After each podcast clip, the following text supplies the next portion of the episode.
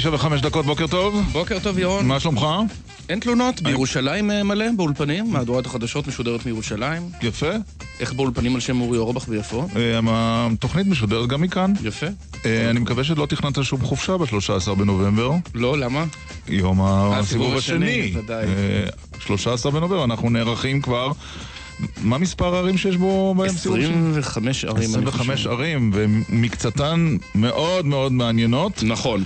אנחנו uh, עוד מעט בריאיון ראשון עם השר זאב אלקין, שלא עלה לסיבוב השני בירושלים. מה גרם להפסד שלו? עד כמה הוא מאוכזב מראש הממשלה נתניהו? נשאל אותו כאן. ונדבר עם מי שהפסיד בתל אביב, עם אה, אסף זמיר, בריאיון ראשון אחרי ההפסד לרון חולדאי. האם באמת זה לא היה כל כך צמוד כמו ששיווק אה, הקמפיין שלו? שר האוצר, משה כחלון, על הקשר שבין המוניציפלי לארצי, על האמירות הברורות שלו, שאוטוטו, ממש בעוד דקה, נתניהו מוביל לבחירות מוקדמות. נכון, וגם עליזה בלוך. אשת היום, עליזה בלוך. אשת השבוע, ראש עיריית בית שמש, אולי הסיפור המעניין ביותר של מערכת הבחירות הזו, בהתייחסות ראשונה לניצחון שלה, שהושג בקולות החיילים. ועוד סיפור מעניין, החרדים שהתפצלו להם בירושלים במאבק מר ולא נמהר, האם זה מוביל לפיצול חרדי עתידי גם בבחירות לכנסת? גם השלכות על הקואליציה? נשאל כאן. וגם רותם ידלין, ידלין, ידלין. נבחרה לראשות מועצת גזר. כמדומני, כן, היא גזר. עם אה, סבא שלה. איתה ועם סבא שלה, אהרון ידלין, שר החינוך לשעבר. אבא שלה, אגב, זה עמוס ידלין. האלוף במילואים. הכל נשאר במשפחה. וכמובן, ה- ברבע לעשר, שיחה בהפתעה, אין לנו מושג את מי נראיין. אבל ברבע לאחת עשרה, תראה, מראיינים היום שני מפסידים, אז חייבים לראיין גם מנצח. אז בדיוק. נראיין מנצח בתזמורת. זה תזמורת אה, קריית אונו. נכון. אני אספר לך מה על? התזמורת הזו. כן? אוקיי. כן? אני מכיר אותה נורא היכרות מעניין אישית. העבודה של המנצח. אה, זה אדם מן היישוב ברבע לאחת עשרה. תוכנית קדושה לנו מטבע הדברים בשבוע של בחירות לרשויות אה, כל כך מעניינות. אילן ליאור, גל ויצנר, רגע. שירה עזרף. 052 921 0021 בוואטסאפ. שכחתי כמעט. כן. רק הודעות. 921 0021 בלי הודעות ממועמדים, נכון? די, היה לנו מספיק מזה השבוע. בלי מטות. בלי מטות. כן. אילן ליאור, גל ויצנר, שירה עזרף, יובל הנפתלייב, דניאל איתך. זה הצוות כאן. ירושלים צביקה אליהו. ואנחנו מתחילים.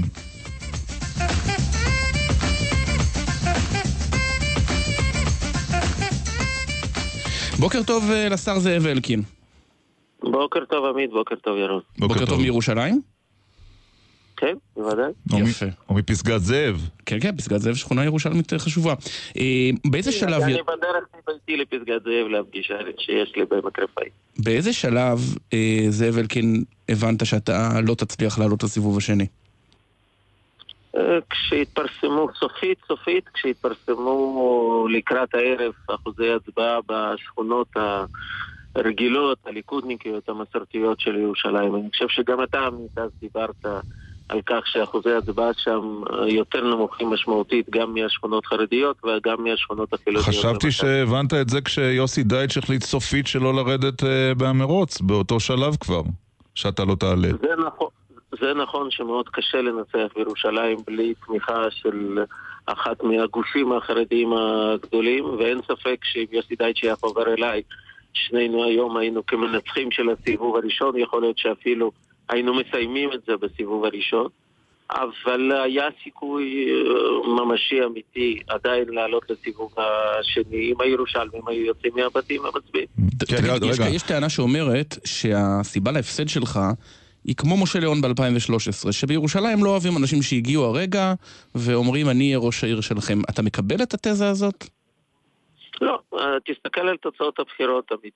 50 אלף ירושלמים הצביעו לי לראשות העיר, אה, בלי בלוקים, בלי איזשהו קולות מאורגנים שהגיעו מבחוץ. יש מועמדים שהם אה, ירושלמים לפי ההגדרה הזאת הרבה יותר ממני, שקיבלו פחות קולות ובוודאי פחות קולות חופשיים. לכן אה, ציבורים גדולים מאוד בהרבה מאוד שכונות ירושלמיות, אני ניצחתי, רק זה לא הספיק לנצח את הקולות המאורגנים. מצאנו, ב... מצאנו כאן, אתה- אתה- קח למשל שכונה ירושלמית אה, הכי גדולה שאני גר שם, פסגת זאב. אני ניצחתי כמעט בכל הקלפיות בשכונה הזאת, חוץ מקלפי אחד. אותו דבר גם בהר חומה ובהרבה שכונות אחרות. מצאנו כאן, אה, השר אלקין, הקלטה שלך בארכיון, היא לא מאוד עתיקה, היא בת אה, עשרה ימים בלבד. בסופו של דבר אנחנו נמצאים במצב שכל סקר שאתה רואה, אני עולה לסיבוב שני ואני מנצח בסיבוב שני. יש תמונה מאוד מאוד ברורה. כבר היום אפשר להגיד שראש עיר הבא של ירושלים זהו אני או משה ליאון. אפשר לומר היום שאין קשר בין הכרזות לפני הבחירות לבין המציאות בקלפי, נכון? למה? אני חושב שדווקא, עוד פעם, אני לא... כרגע לא, לא אכנס בפירוט בסוגיה מה יקרה בסיבוב השני, אבל אני חושב שהתחזית שאמרנו אותה לאורך כל הדרך, שבסוף בגלל הדמוגרפיה הירושלמית, כן, וקולות החרדים, אה, מי שינצח בבחירות האלה זה אני או משה ליאון, מי שמאיתנו יעלה לסיבוב השני. Mm-hmm. התחזית הזאת עלולה להיות נכונה. עלולה זאת אומרת שאתה לא תצביע למשה ליאון בסיבוב השני? לא, אני חושב שברגע שהציבור הירושלמי אמר את דברו, אני חושב שצריכים לדעת גם להפסיד, לא רק לנצח. ניצחתי בהרבה מאוד קרבות פוליטיים. אז במי תתמוך? בלאון? הלכתי פה על מהלך מאוד לא פשוט, הרי יצאתי לדרך בלי תמיכה מובטחת של החרדים. ועשיתי את זה כי האמנתי שזה נכון, שאני הבן אדם הנכון, ואתה צריך ללכת עם מה שאתה מאמין, גם כשאתה... אז רק להבין, את התמיכה שלך בסיבוב השני למשה ליאון. לא, או שוב, אני חוזר ואומר, אני אמרתי דברים ברורים ברגע שנודעו התוצאות. אמרתי שהיות ולא עליתי לסיבוב השני, אני מקבל את ההכרעה, אני מאחל בהצלחה לשני מועמדים שעלו, שהגיעו להישגים מרשימים, ואני בתור שר ירושלים אעבוד עם כל מי שייבחר. אבל לא אמרת למי תצביע. למי, היות וכשר ירושלים אני צריך לעבוד עם כל מי אה, אז לא תאמר לנו. אני, אני, חושב, אני חושב שזה לא נכון שאני אתערב במערכת הבחירות. מה אני אצביע עם עצמי בקלפי? עכשיו, תגיד, האם, האם הייתה הבטחה של אה, יעקב ליצמן של החסידים שהם יתמכו בך, הבטחה שהופרה? אתה יודע מה, מאוד נהוג כשמפסידים להאשים את כל העולם. האחריות על ההפסד היא שלי. היא לא של ליצמן ולא של אף אחד אחר, ראיתי כבר הרבה פרשנויות וכותרות היום שאני כועס למשל לראש הממשלה. מיד מיד נגיע לזה, כן. תכף אנחנו נגיע, זה הטור של ורטר, יוסי ורטר בהארץ, נתייחס גם לזה, כן. אבל לא, ליצמן לא אכזב? לכן, ברור שאם אגודת ישראל לא הייתה הולכת עם ראש בקיר, אלא היו מצטרפים אליי. היינו היום המנצחים, גם של הסיבוב הראשון וגם של הבחירות האלה. זה זכותם להחליט אחרת, אני מקבל את כל החלטה שלהם. בסופו של דבר, כמו שאמרתי, יצאתי לדרך בלי הבטחה של הקולות החרדים, כי האמנתי בדרך שרציתי להצביע... על ההתמודדות עצמה אתה לא, אתה לא מתחרט. לא, אתה יודע, בסופו של דבר לא, כי אני חושב שהיה פה סיכוי ממשי, ואני חושב שהיה נכון שמועמד של הליכוד יתמודד בירושלים. Mm-hmm. 50 אלף איש הצביעו לי, כן, זה אמנם לא כל מי שהצביעו לליכוד ולבית יהודי בכנסת, כן, אבל אחוז גבוה כן. מהאנשים האלה, ליכוד ובית יהודי קיבלו פה כ-80 אלף לא, והבאת קולות חופשיים, אבל תראה את, ה, את השינוי. רוב מצביעיך שם, נדמה לי, הם באמת אה, בית יהודי. אבל הליכוד הוא המפלגה שקיבלה לא, הכי... גם ליכוד, כן, אבל לא, אבל לא מספיק. ואתה יודע, שואל את עצמו האדם... אתה צודק. האם בנימין נתניהו, האם בנימין נתניהו, האדם הכי פופולרי בירושלים, עשה מספיק, או ששני סרטונים ושיחת טלפון מוקלטת זה ככה... בשוק. כן, וביקור בשוק זה כבר, אה, זה מעט שבמעט. עמית וירון, מי שהתמודד זה אני, זה לא בנימין נתניהו, ולכן אחריות על ההפסד היא שלי, לא של אף אחד אחר. בנימין נתניהו התגייס, התגייס דווקא בכל הכוח, גם... בכל הכוח? לא יכול היה לעשות יותר, השר אלקין? מה, ש... מה שביקשתי ממנו הוא עשה, ולכן כל הספקולציות האלה... עד שהוא לא הביע בך תמיכה זה היה מאוד מגומגם, ואחר כך סניף הליכוד התנער ממך, ואתה יודע. עוד פעם. לא, בנימין נתניהו תמך בי מהרגע שהוא הודיע על התמיכה, עשה כל מה שהוא יכול, אני מלא תודה והערכה לו על המאמץ הזה, וההפסד הוא שלי, הוא לא של ליצמן. לא כלומר, אתה לא מאוכזב כלל מנתניהו בשום צורה ובשום אופן. ממש לא, להפך, אני מלא הערכה אליו על זה שהוא התגייס, זה היה נכון שליכוד ישים מועמד. אם היו מגיעים אלינו עוד שותפים, היינו גם מנצחים. זה לא קרה. בחיים הפוליטיים, מי שלא יודע להפסיד גם לא ידע לנצח אף פעם. ומי שלא יודע להעז בטח לא ידע לנצח. אני חושב כן. שברגע שהאמנתי שהמהלך הוא נכון, בן אדם צריך ללכת עם מה שהוא מאמין, גם אם אתה לוקח סיכונים. מי שלא יודע לקחת סיכונים בפוליטיקה, אף פעם לא ישפיע. רק המעז מנצח, אבל המעז לפעמים לא מצליח לנצח. אנחנו מסתכלים על ה... הסתכלתי על הנתונים... מי שמפחד להפסיד, עמית, מי שמפחד להפסיד... שלא יתמודד. שלא יתמודד, כן. לא יוכל לנצח. אבל הסתכלתי כל הלילה על נתון אחד שאנשים אולי לא מודעים אליו, והוא מספר הקסם 25%. כי מי שלא יודע, כל הערבויות אה, מוחזרות לך, כל הכספים מוחזרים לך, רק אם הגעת ל-25%. אתה סיימת עם 20. האם זה אומר שנקלעת לחובות של מיליונים? זה הרבה יותר מורכב, כי הכסף שמוחזר תלוי גם במנדטים ותלוי גם בבחירות לרשות ברף של 25 אחוזים, זה מיליון וחצי, זה תג המחיר של המספר הזה. זה נכון שבגלל שלא הגענו ל-25 אחוזים וגם הגענו לשני מנדטים ולא שלושה, יהיה פער בין עלות הקמפיין לבין כסף שמדינה מחזירה. הפער הזה הוא לא כן. לא אצלנו. תסתכל על הרשימה של משה ליאון, היא בכלל לא נכנסה. לא, אבל השאלה שלי, האם אתה, האם אתה חייב עכשיו הרבה כסף? מה אתה, איך, מה אתה הולך לעשות? הרי משכורת ח"כ אנחנו יודעים מה היא, אי אפשר לחלטר מהצד. התשובה היא, אגב, גם פה הייתה לי דרך מאוד קלה, אפרופו הסיפור הכספי, הרי יכולתי להתמודד מטעם הליכוד, זה הוצע לי. אם הייתי מוותר על העיקרון שצריך לשלב נשים ברשימה במקומות ריאליים, יכולתי בכלל לא לסגור את הראש על העניין הכספי. Mm-hmm. אני גם פה בחרתי ללכת עם העקרונות שלי. המשמעות של זה שהייתי צריך תוך כדי תנועה לגייס אנשים שנתנו ערבות אישית על ההלוואות בנקאיות שנתנו, הם סיכנו את כספם. אני אעשה הכל כדי להחזיר להם את הכסף, כי אתה יכול לאסוף תרומות קטנות כדי... כן, אבל זה לא 5,000 שקל פה שם. האם אתה חייב... מה, זה יכול להיות מיליוני שקלים, זה ולקין. האמת, שוב, אני חושב שבין עקרונות לבין ה... לא, אבל מאיפה... אבל איך עושים את זה? כסף לא מחזירים מעקרונות. לא, התשובה היא שהערבים, הרי כשהם לוקחים ערבות, מה משמעות ערבות? הם מסכנים את כספם מול זה שאתה לא תצליח להביא את המימון הנדרש אם תקבל פחות קולות. הרי כל הרשימות אגב מתמודדות ככה. ואתה מרגיש אי נעימות כלפיהם? או ש... אתה יודע. בוודאי שכן, למרות שלכולם אמרתי שיש פה סיכון, וכמו שאמרתי לך, כן. אני אתגייס, יש לי שנה לפי חוק לגייס את הכסף, וזה תרומות מאוד קטנות, אני אעשה הכל כדי לגייס את הכסף. אני רוצה לדבר על עתידך.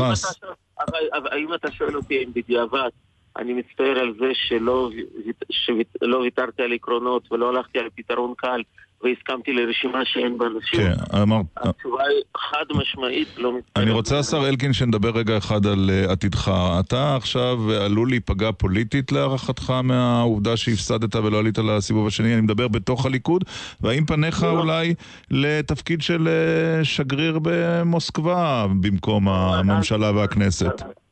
ירון, ירון, אני מציע לך לא לקבור אותי. אתה יודע כמה פעמים כבר קברו אותי במעמד שלי בליכוד, הוא מאוד חזק. כמות הטלפונים שקיבלתי מהשטח הליכודי אתמול, עם הרבה אנשים שאמרו, תשמע, אנחנו ברגשות מעורבים, חבל לנו עליך וחבל לנו על ירושלים כי חשבנו שאתה המועמד הכי טוב, אבל מצד שני שתדע שאנחנו נורא שמחים שאתה נשאר בזירה הלאומית, כי אנחנו צריכים אותך שם. ולא תיפגע בפריימריז להערכתך בשום צורה? לא, אני חושב שאני, כל מי שמכיר את הליכוד ויודע מה קורה בשטח, יודע שאני מאוד אהוד בשטח הליכודי. גם בהתמודדות הזאת הרבה אנשים באו לעזור מכל הארץ והתגייסו. עוד פעם, אתה יודע, אנשי ליכוד יודעים גם לפעמים להפסיד. אני טוב. אגב למדתי את זה מראש הממשלה, אני כן. ראיתי אותו גם מפסיד בחירות, לא רק מנצח בחירות. אני רוצה לסיום, השר אלקין, אה, בעניין הזה של ההפסד שאמרת, זה בסופו של דבר עליך על הפער, שאני לא בטוח שהוא תמיד אה, אה, נתפס בין הפוליטיקאי המוכשר שמחבר אנשים לקואליציה, שידו בכל ויד כל בו, וכאשר זה מגיע אליך עצמך, הקסם כאילו פג. זה לא עניין של הקסם. Uh, הרי אתם פתחתם ואמרתם שאם הגושים החרדים היו מתנהלים אחרת, הייתי היום מנצח. והרי אגודת ישראל הלכו פה עם ראש בקיר, ובסופו של דבר גם הם הפסידו, ואם היינו חוברים היינו מנצחים. זה קורה בפוליטיקה, זה אפשרי. 50 אלף ירושלמים, קולות חופשיים, לא גושים, באו והצביעו זאב אלקין, זה לא הולך ברגל. Mm-hmm. אני כשנכנסתי למועמדות הייתי מועמד אחרון בסקרים רביעי עם 8% תמיכה, זה עלה ל-20% תמיכה, ניצחתי בהרבה מאוד שכונות בירושלים, שכונות ליכודניקיות, זה לא הספיק כדי לעלות לסיבוב השני, נכון. אבל בסופו של דבר באנו עם תוכנית עבודה מאוד מאוד מסודרת, עם חזון לירושלים, עם רצון לחבר פה ציבורים שונים, מחילונים, מסורתיים, ציונים דתיים, חרדים. אגב, נציגי כל המגזרים האלה הצביעו לי ובכמויות לא קטנות. זה לא הספיק. הציבור הירושלמי אמר את דברו, אני כן. מקבל את ההכרעה. אגב, אני יוצא מאוד נשכר מהקמפיין הזה, מהמפגש עם עשרות אלפי ירושלים. ואתה תישאר בירושלים, זאב אלקין? בוודאי. כן? בוודאי. אתה לא, לא עוזב את העיר כמאמר השיר. בוודאי שכן, בשכונת פסגת זאב, שכונה יפה, אחת מהכי גדולות בירושלים, מרגיש שם בבית. עם קהילה נפלאה, המון חום וחיבוק, ואגב, לא במקרה ניצחתי בשכונה הזאת כמעט בכל הקלפיות. כן, אבל תראה מה זה, אפילו החיבור לברקת לא עזר לך, ראש. העיר היוצא עם המנגנון, עם אה, היכולת שלו וההשפעה שלו, פוף, לא התנדפה. ניר ברקת תמך במועמדות שלי, ועל זה אני גם מלא תודה. כן. לא, כמו גם להרבה אנשים אחרים. חשבנו שהוא יותר חזק.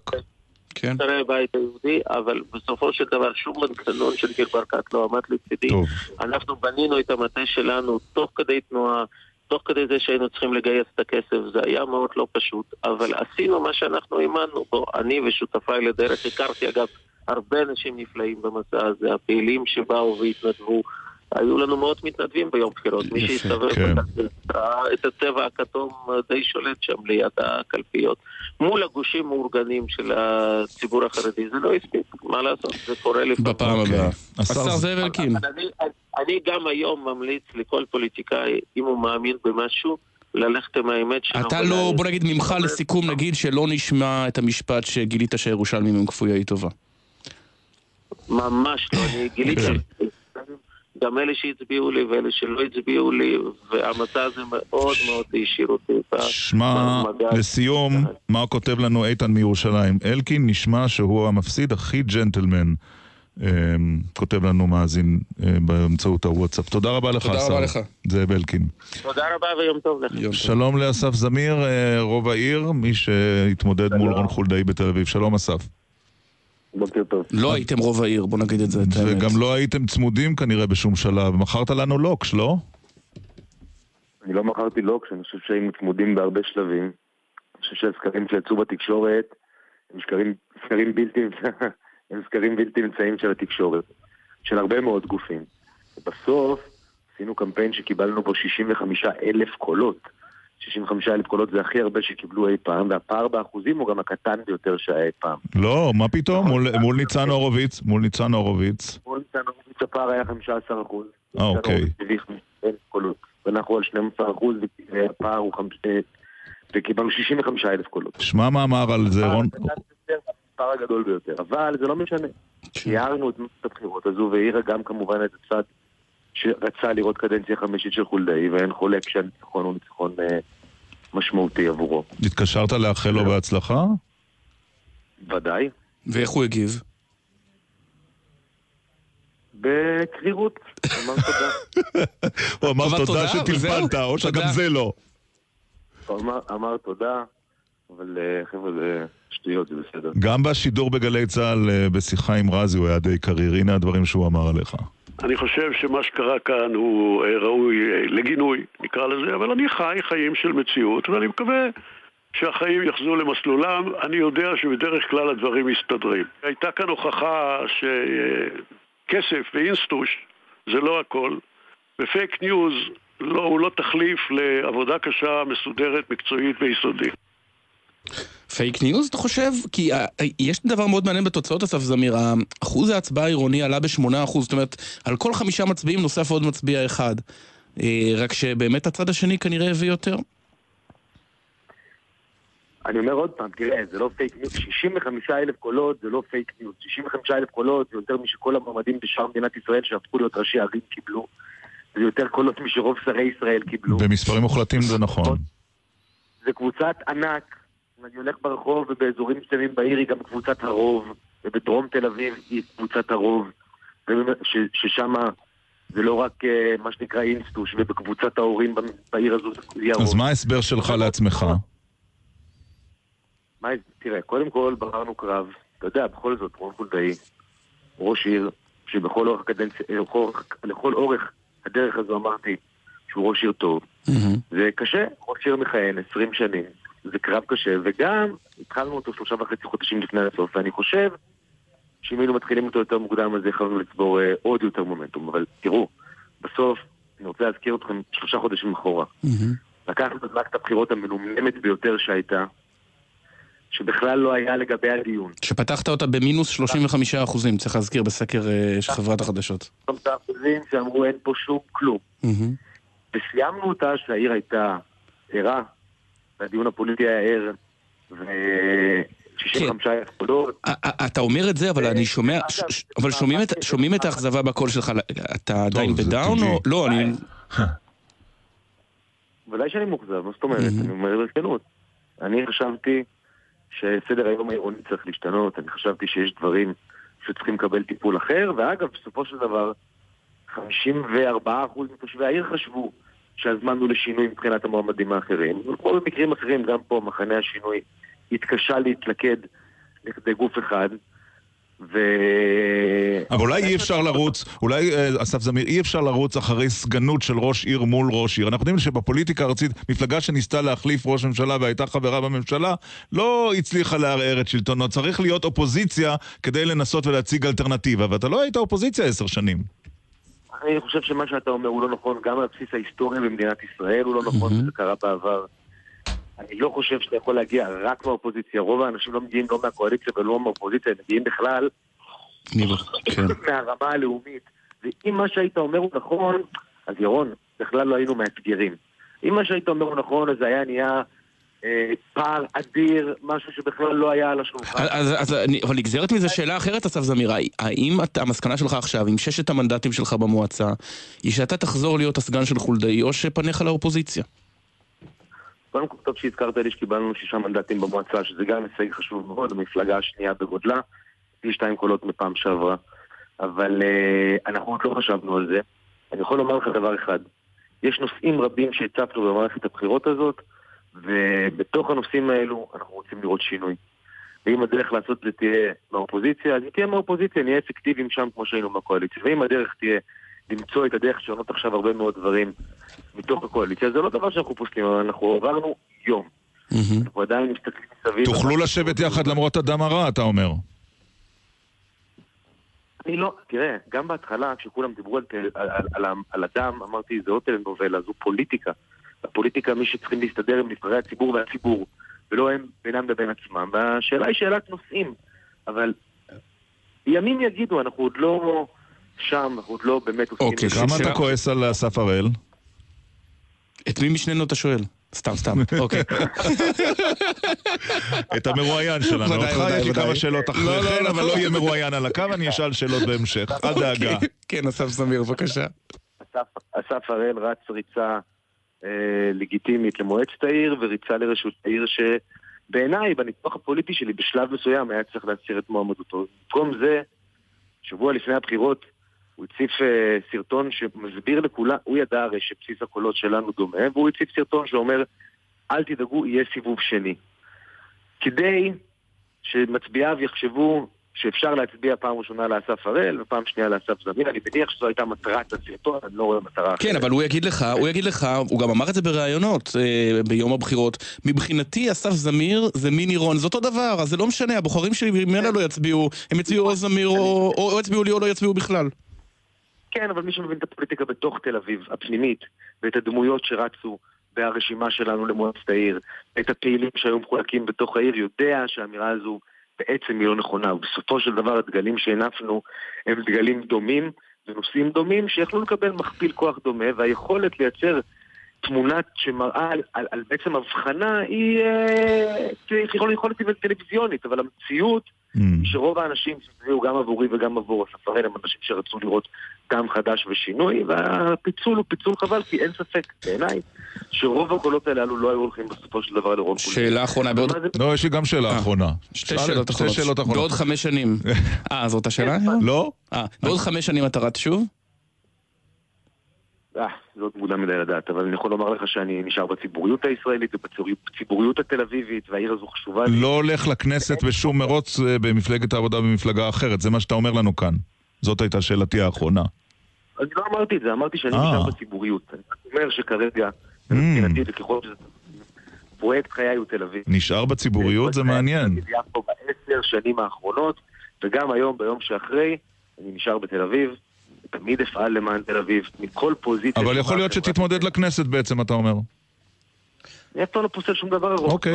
היום אני בתל אביב, 65 אלף איש הצביעו עבורנו, הכי הרבה שהצביעו אי פעם במערכת בחירות מוניציפלית. אגב, יותר ממה שרון חולדאי היה זקוק לו כדי להיות פעמיים ראש עיריית תל אביב יפו. כן. ורק אם להעמיד אה, נתונים על דיוקם, אה, קודם התווכחנו, התווכחנו בתחילת השיחה, אה, חבר הכנסת לשעבר ניצן הורוביץ באחוזים, הוא קיבל אה, 38 אחוז. קיבל אבל יותר. רגע, הפער, לא, לא. לא, אני- בסדר, לא, אבל אתה אומר לי, אני. כן, הפער היה שונה, ובאחוזים הוא קיבל יותר. הפער היה- היה- הפער היה גדול יותר, אוקיי. וכמות הקולות היה קטן יותר, וצריך לדייק בעובדות הללו. מאה לא אחוז. היה לו מודד שלישי איתו. נכון. לכן ההישג הזה הוא הישג גדול יותר מבחינה מספרית, חייבים, חייבים להבין את זה. לא משנה, לא שזה כן הבחירות הסתיימו, הכל בסדר, פנינו קדימה. נאחל לך התאוששות מהירה, אסף זמיר. תודה רבה, ירון, תודה עמית. להתראות. להתראות. ביי. ואחרי החסויות, אה, נדבר עם אה, ראש, המנצחת. ראש עיריית בית שמש הנבחרת, הדוקטור עליזה בלוך, כאן בדקל סגל. 052-921-0021 לתגובות, כותב חיים בן נון, תכלס, עליזה בלוך ניצחה בזכות חרדים סוררים. זו הדרמה האמיתית שיש להדגיש, כותב אה, חיים על האירועים בבית שמש, ואיתנו עכשיו ראש עיריית בית שמש הנבחרת, המהפך הוא שלה, דוקטור עליזה בלוך, שלום וברכות. שלום, רק בוא נעשה תיקון. זה לא חרדים סוררים, אלו חרדים שהחליטו שהם רוצים לקחת אחריות על החיים שלהם. את והם צודקת. צריכים לקבל ארגון גדול מהציבור. אה, עכשיו, השאלה היא, כשאני מסתכל על זה, קודם כל באמת זה, זה אולי הסיפור של אה, מערכת הבחירות הזו, אבל האם הניצחון היה של עליזה בלוך, או ההפסד של אה, משה אבוטבול? האם אותם חרדים זה בגלל עבודה שלך לאורך זמן, ואת יודעת מי הם, או שהם באופן... אה, התאכזבו ממנו. התאכזבו, לא, פשוט רצו לא- לאותת שהם לא בכיס של אף אחד. אני חושבת שיש פה שילוב מאוד גדול, אבל קודם כל נדייק שמי שניצח זה העיר בית שמש, ואני חושבת שאם היה ראש עיר מצוין, אז אולי היה לי יותר קשה. אני חושבת שיש פה שילוב גם של עבודה מאוד אינטנסיבית.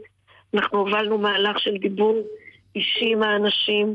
אני מכירה חלק גדול מהחרדים שבחרו בי, כי אנחנו קיימנו בארבעת החודשים האחרונים עשרות שיחות אישיות מדלת לדלת.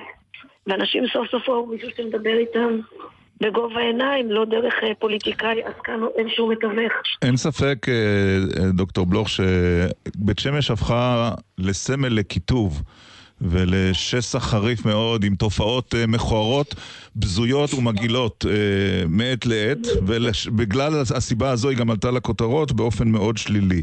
כראש עירייה נבחרת, איך את משנה את התמונה? אני חושבת שעצם ההיבחרות שלי מייצרת אופק חדש שאומר שהתושבים פה מעוניינים בשיח מסוג אחר. אני רוצה רק להגיד לך שהאתגרים שלי בעיר בית שמש הם קודם כל היא עיר שצריכה להתחיל להיות מנוהלת. אני אצטרך להתחיל להתעסק היום בתעסוקה, במענה לנוער, בכל כך הרבה סוגיות שמעסיקות ערים נוספות. אוי, הפרעה ממתינה. מה? תחנה מתחרה לא, לחדה זה את הממתינה של... לדעתי נלחץ בטעות שם. אולי אה, משה אבוטבול צלצל אה, לברך. לברך אותה נכון, על אה. ניצחונה. אולי. אתה חושב שהוא צלצל? אה, נראה לי שכן, לא? תכף נשאל. בוא נראה תגובות בינתיים. טוב, אני יכול לשאול אותך בינתיים כן. שאנחנו ממתינים לחידוש הקשר עם דוקטור עליזה בלוך, ראש עיריית בית שמש. שתי שאלות שמסקרנות אותי. קודם כל, יותר ויותר חברי כנסת אה, מותחים ביקורת פומבית על בנימין נתניהו. נכון, דבר כן. שלא ראינו בעבר, מיקי זוהר, לא פומבית. אלא, אלא באמצעותך, ותודה על ההקלטות שאתה הבאת, ואחר כך דוד ביטן. ביטן ודודי אמסלם. דודי אמסלם, ביקורת פומבית של שלושת אלה על נתניהו לא ראינו. וגדעון סער שבוע שעבר כאן בתוכנית. נכון. נכון. השאלה, השאלה מה זה אומר על מעמדו של נתניהו אה, בליכוד, או אם בכלל, או כלום. זה עוד מוקדם, זה- זה עוד מוקדם מאוד לראות את הדבר הזה. גם היה בבית, אל תשכח אבל שהבחירות לא ראינו את זה המקומיות... בעבר, ותראה, זה אחד אחרי השני. תראה, היה רייטינג די גבוה למשדרים של הבחירות המקומיות, כי השנה היו מרוצים מתוחים מאוד בערים הגדולות, אבל בדרך כלל זה לא מעניין את הציבור כל כך. לעומת זאת, את הפוליטיקאים זה מאוד מעניין, האמוציות. כן. אז אתה חושב שאין שום סימן אה, בליכוד להתערערות במעמדו של נתניהו, לדעתך? והראיה היא, קודם כל שמעת את זאב אלקין עכשיו? כן. שמקפיד מאוד בכבודו של ראש לא, הממשלה. אין לו- אין לו שום בדל של טענה, כלום. נתניהו, לא, נתניהו היה מושלם בקמפיין הזה. לפי אלקין. כל כך נכון. מושלם, שאני קורא את ורטר, אתה יודע, כנראה שוורטר חי ביקום מקביל. גם שיחות הטלפון של נתניהו טובות, אבל בוא נגיד את זה ככה, כל המחמאות לא יעזרו לנתניהו אם יביא הישג נמוך, והפוך, בדיוק. יש לי עוד שאלה, אבל חזרה אלינו ראש עיריית בית שמש, ואנחנו תוך כדי חידוש הקשר תהינו בינינו לבין עצמנו, האם ראש העיר המפסיד צלצל לברך? לא. לא צלצל. עדיין לא, וגם יכול להיות שהוא עדיין ישן. ראינו, ראינו את... תכף נפרגן גם לשלב הזה. עליזה בלוך, אה, אה, בסופו של דבר את מתמודדת אבל עם מציאות מאוד אה, בעייתית מבחינתך. ניצחת ב-500 קולות, אבל עדיין יש רוב חרדי במועצת העירייה. רוב אפילו די מוצק, והדמוגרפיה עושה את שלה, יש אכלוס מטורף, רובו של חרדים. האם את לא ראש עיר עם תאריך תפוגה מראש, נובמבר 2023? ועם מועצה לעומתית? אני חושבת שאתם שואלים שאלות ששייכים לדור של פעם.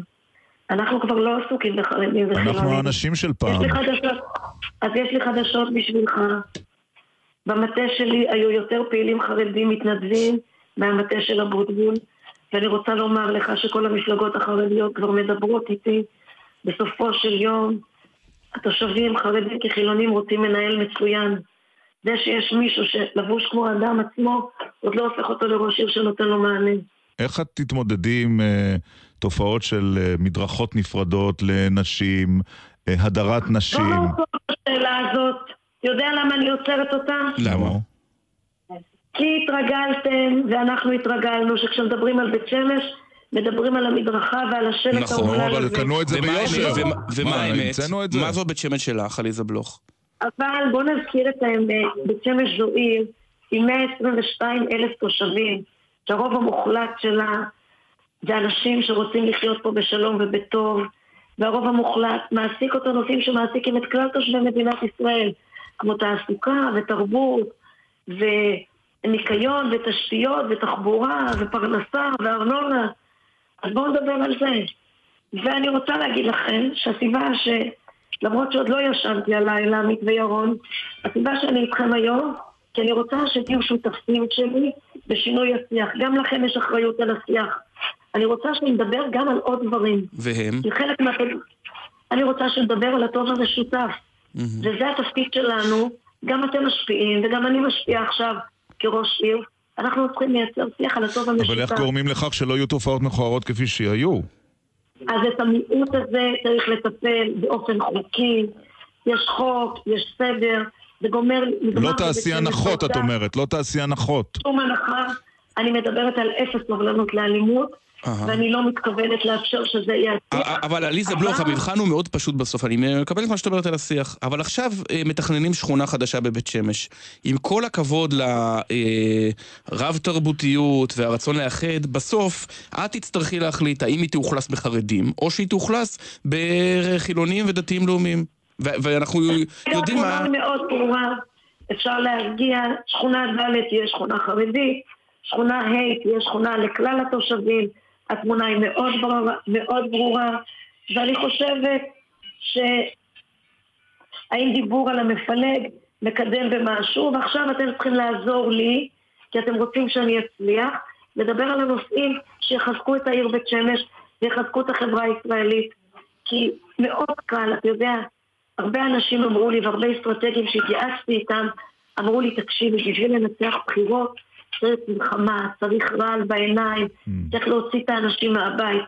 והלכנו לאט לאט במהלך של קמפיין שאמר, אנחנו לא עסוקים במלחמה, ולא עסוקים במאבקים, ולא עסוקים בשנאה. ולכן גם בעצם הסכמת, לכן גם הסכמת שתמונותייך לא יופיעו בשכונות החרדיות מתוך כבוד לחרדים? אני לא הסכמתי, אני קיבלתי את ההחלטה הזאת במידה. אני חושבת, אחד שצריך לבחור את החזיתות, וב' בינינו, למה זה כל כך חשוב לראות את התמונה?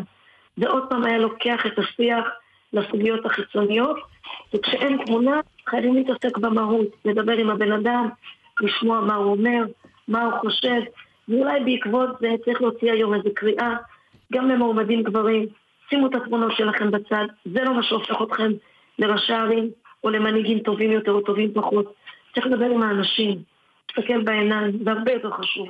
כן, עכשיו, שאלה אחרונה, אנחנו ראינו את, אה, את הודעות הברכה של אה, הבית היהודי למשל, אבל אני זוכר שלפני חמש שנים אה, את הצהרת על התמודדותך. והם הבית היהודי תמך בך, ואז עזבו אותך בעצם... נ- נטשו אותך נטש- להנחות. נטשו אותך עם החובות. אנחנו כבר אחרי המקום הזה, כולם עברו תהליך של התבגרות, היום יש תמיכה מאוד גדולה, גם כי כולם רוצים להיות בחלק שרוצה לעשות טוב, וגם אני יצאתי באופן עצמאי, גם הבית היהודי וגם הליכוד וגם כולנו וגם העבודה, הרבה מאוד תמכו במהלך הזה, ומה שמעניין שהפעם השטח אמר את דברו, ויש פה איזו אמירה בכלל כלפי פוליטיקאים, בואו נקשיב לציבור מה הוא רוצה. הציבור לא רוצה שמישהו מלמעלה יחליט בשבילו. ולכן יש פה משהו מרגש. תודה רבה לך, אה, דוקטור עליזה בלוך, ראש עיריית בית שמש הנבחרת. תודה תודה על. השיחה ובהצלחה תודה בתפקיד. רבה, רגע, אבל כן. אנחנו מסכמים שמעכשיו אתם לוקחים על עצמכם לשאול שאלות שיקדמו וייצרו רק אותנו שאלות להיות חיוביות. לא אמרתי רק שאלות חיוביות, אבל לשאול במה אתם מקדמים את השיח. יש לכם פה תפקיד גדול ואתם לא עוד מראיינים, אתם אנשים רציניים.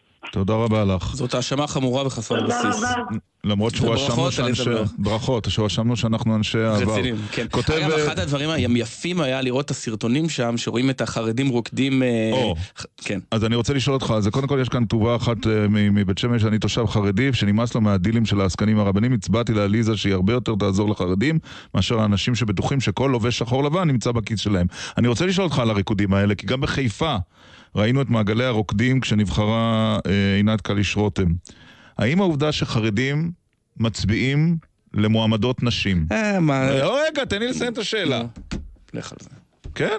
והם שמחים בבחירתן. תוביל בסופו של דבר למהלך שבו גם יהיו נשים לא. ברשימה כמו ש"ס, או לא. שהיא תישאר על טהרת הגברים בלבד? למה, למה לא? כי, כי הרבה יותר קל לעשות זה מחוץ לבית. אגב, כל דיון האישה כן או לא הוא דיון שהוא התייתר כבר בערך לפני 30 שנה. למה? ציפי לבני לא הצליחה להרכיב ממשלה ב-2008, נו. לא בגלל שלא הסכימו אה, נכון. לחתום איתה כאישה, אלא כי זה לא הסתייע מסיבות אה, פוליטיות. נכון, אבל אנחנו ב-2018, ויש בישראל, במדינה דמוקרטית, מפלגות שהכניסה לנשים אסורה. כשהמפלגות החרדיות, לא התזה שלי, כשהן נו. תתפרקנה, זה לא יהיה תהליך של חלחול איטי, זה תהיה התפוצצות אה. לאלף חתיכות. אני אסביר לך למה. אוקיי. המפלגה, המפלגות החרדיות, רוחות הזמן, לא, יש, לא ינשבו, הם יפילו את הבניין, כיוון שהמודל החרדי... הוא שונה מאוד ממודל של כל מפלגה אחרת. זה נכון שגם יאיר לפיד הוא דיקטטור במפלגתו וכחלון במפלגתו, אבל שם מקור הסמכות הוא לא יו"ר המפלגה, הוא הרבנים. ולכן, והרבנים לא ייתנו לנשים להיות. אז אם אתה כל עוד רוצה שיהיו הרבנים נשים... שולטים, לא יהיו נכון, נשים. וברגע שזה ישתנה, אתה אז תראה כבר את זה לא מגיע... יהיה מה שאנחנו מכירים היום. אתה תראה את זה מגיע בבום, זה יהיה משהו אחר לגמרי, ואני רוצה כי להפנות פעם את היו תשומת- דיבורים על כך שאולי אה, תשולב אישה בש"ס, אתה זוכר את זה? זה היה כן. לפני, אה, לא לפני המון זמן. רגע, רגע, לא אחרי- קרה. רגע אחרי שיש שם אשכנזי ו-. ויש ספרדי בתורה. אבל דבר אחד אני רוצה להפנות תשומת לבך, בבני ברק. כן. רשימה של הליכוד נכנסת למועצת העירייה עם שני מנדטים, נכנסת בסערה. עכשיו, אתה יודע מי ה- לא. המובילים מודה אותה? שלא עקבתי. חרדים. שהם ליכודניקים ליכוד חרדים.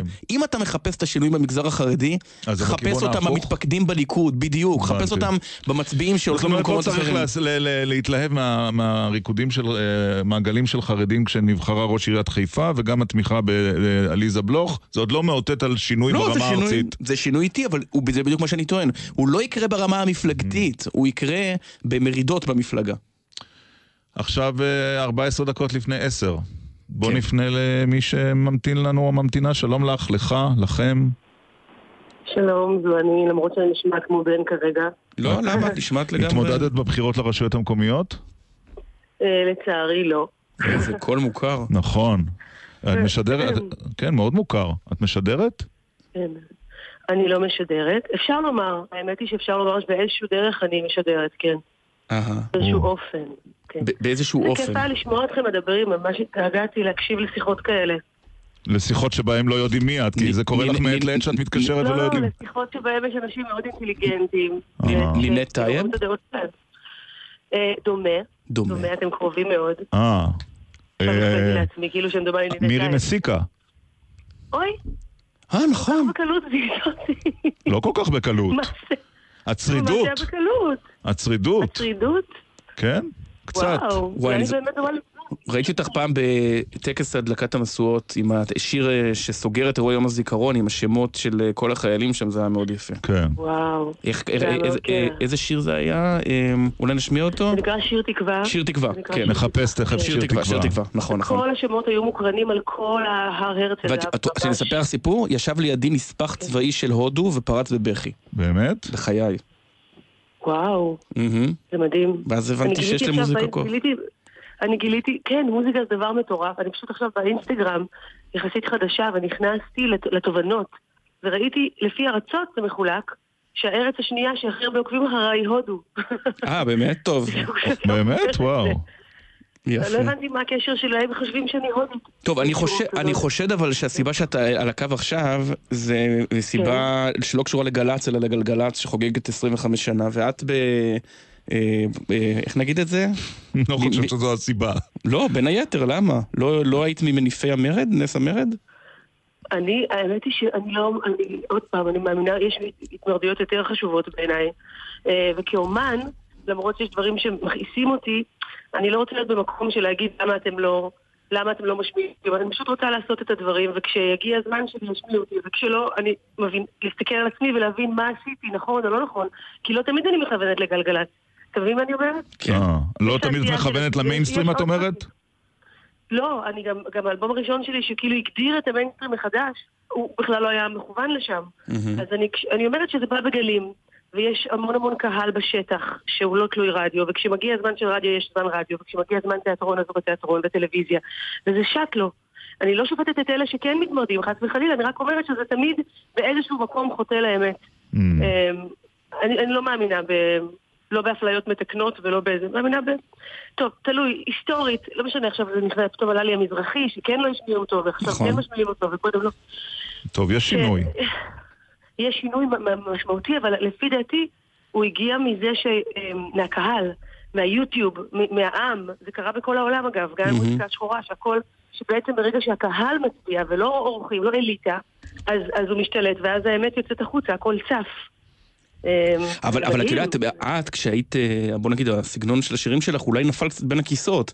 לא, הוא לא היה מספיק מזרחי במרכאות, לא מספיק ים תיכוני, נכון. כדי לרכב על ה... לרכוב? לרכב, איך אומרים? לרכוב, לרכוב. לרכוב על הגל החדש. לרכוב, כן. לרכוב. והוא כן. לא היה מספיק אה, במיינסטרים האשכנזי במרכאות כדי להיות עוד ב, ב, נכון. ב, בגלגלצ הישן.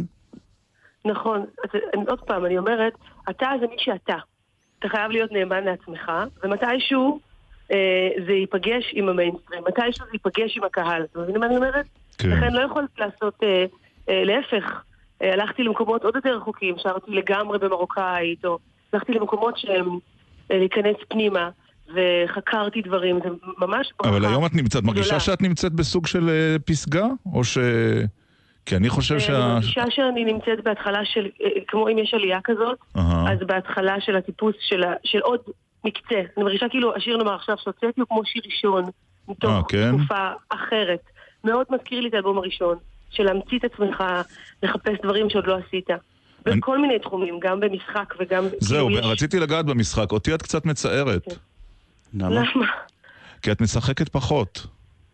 לא, זהו, אז עכשיו אתה רואה... אני רוצה גם לספר לך אה, באיזה סרט אני... אה, נשאר לי הרבה שנים, למרות שחלפו 12 שנים מאז שהוא הוקרן. את יודעת למה אני מתכוון? כן, זה לא שמות. נכון.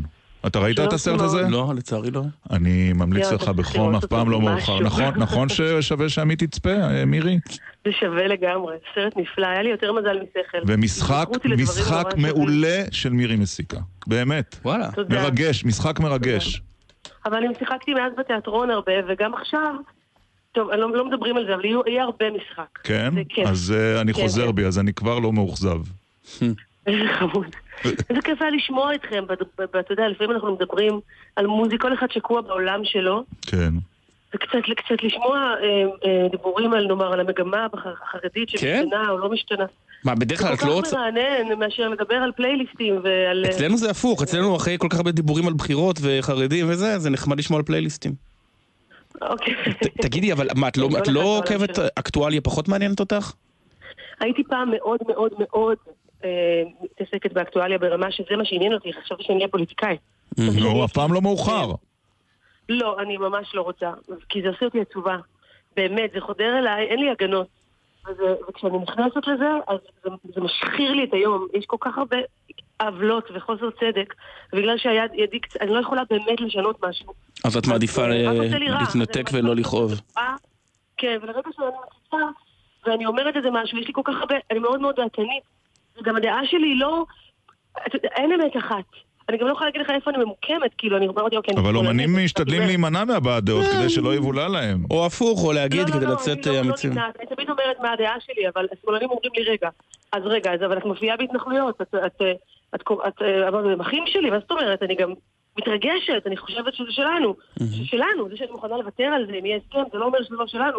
אז רגע, אז איזה מין גבול, והימנים אומרים, מה זאת אומרת את מוכנה לוותר? אין לי, אין, אני חושבת שהאמת היא לא חד משמעית, וכל אחד שחושב שרק הוא צודק, אז זאת כאן מתחילה כל הבעיה. תגידי, כש... בטח, כל אחד בטוח בביליון אחוז שרק הדרך שלו היא נכונה. אז, אז, אז כן. צריכת החדשות והאקטואליה שלך זה ממש במסננת מאוד מאוד... אני אה, רק מציצה, רואה שהמצב עדיין ממש קשה. קמת הבוקר וגילית, קמת הבוקר וגילית שנתניהו עדיין ראש הממשלה, למשל. כן, לא, זה, זה לא נצח, זה כאילו אקסיומה, זה כמו השמיים והארץ, וכו- ואחד אלוהינו, זה כזה. בדיוק. זה לא ישתנה. ו- וביבי ושרה. אבל לא, אני, אני עוד פעם, גם זה לא קשור בכלל לימין ושמאל, הבעיה עם נתניהו היא, היא, היא בכלל, היא אישיותית, היא בכלל לא קשורה לדעות הפוליטיות שלו, אני בכלל לא יודעת מה הדעות שלו. זה לא העניין. אבל לא משנה. טוב, שיהיה בריא, כולנו שנהיה בריאים. תגידי, ואת לא כותבת, אה, בוא נגיד, השירים שלכם לא עם טקסטים אה, אה, בטרנד הכי לוהט של העשור הזה, עשור וחצי כבר אפשר להגיד, של אה, יהדות, מסורת, את לא שם כל כך, נכון? אמ, זה לא בדיוק, זה לא מדויק. פשוט אה, מה שאתה שומע זה דברים שהצליחו, מה שמצליח. אז שם זה באמת דברים אה, אחרים. אמ, אבל זה לא, אין לי נאמר אמ, איש היריבו אה, טקסטים כאלה, של ביני לבין אה, אלוהים. באמת אה, דיאלוג אמיתי שאני מתה את על לא. ג- שנות האלפיים של אתי אתי אנקרי למשל. לא, לא. אני לא, אני- כל דבר שאתי אנקרן רוצה להיות חלק ממנו, לא. גם היא אנחנו. פשוט מושלמת. אגב, אה, כן. אגב, קראתי כתבה מאוד מעניינת בהארץ על אה, גלגלצ, על 25 שנה, והם מאבחנים שחוץ מהשינוי שכולם מדברים עליו, אשכנזי מזרחי, מאשכנזי למזרחי, מלועזי לעברי, השינוי הכי מהותי שקרה בגלגלצ, וכתוצאה מכך גם במוזיקה הישראלית, זה המעבר משירים עצובים לשמחים. מתוגה אה? נוגה מלודית ל...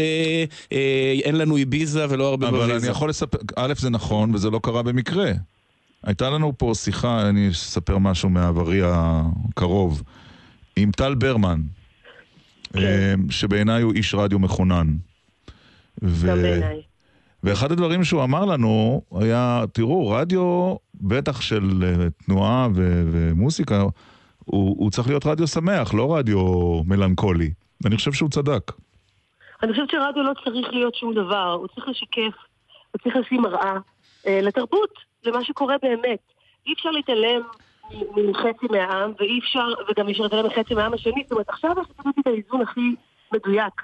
יש גם דברים שהם נורא נקרא להם אינדי, כל מיני דברים מאוד מאוד מיוחדים, זאת אומרת, משהו שהוא נורא אומנותי, למרות שאין לו הרבה קהל משמיעים, או משהו שהוא להיט ענק בוודאות, וגם אם הוא לא אומנותי גבוה, הוא מאוד מאוד רחב, ואנשים בוודאות אוהבים אותו. כן. אז יש איזשהו שילוב שפעם לא היה.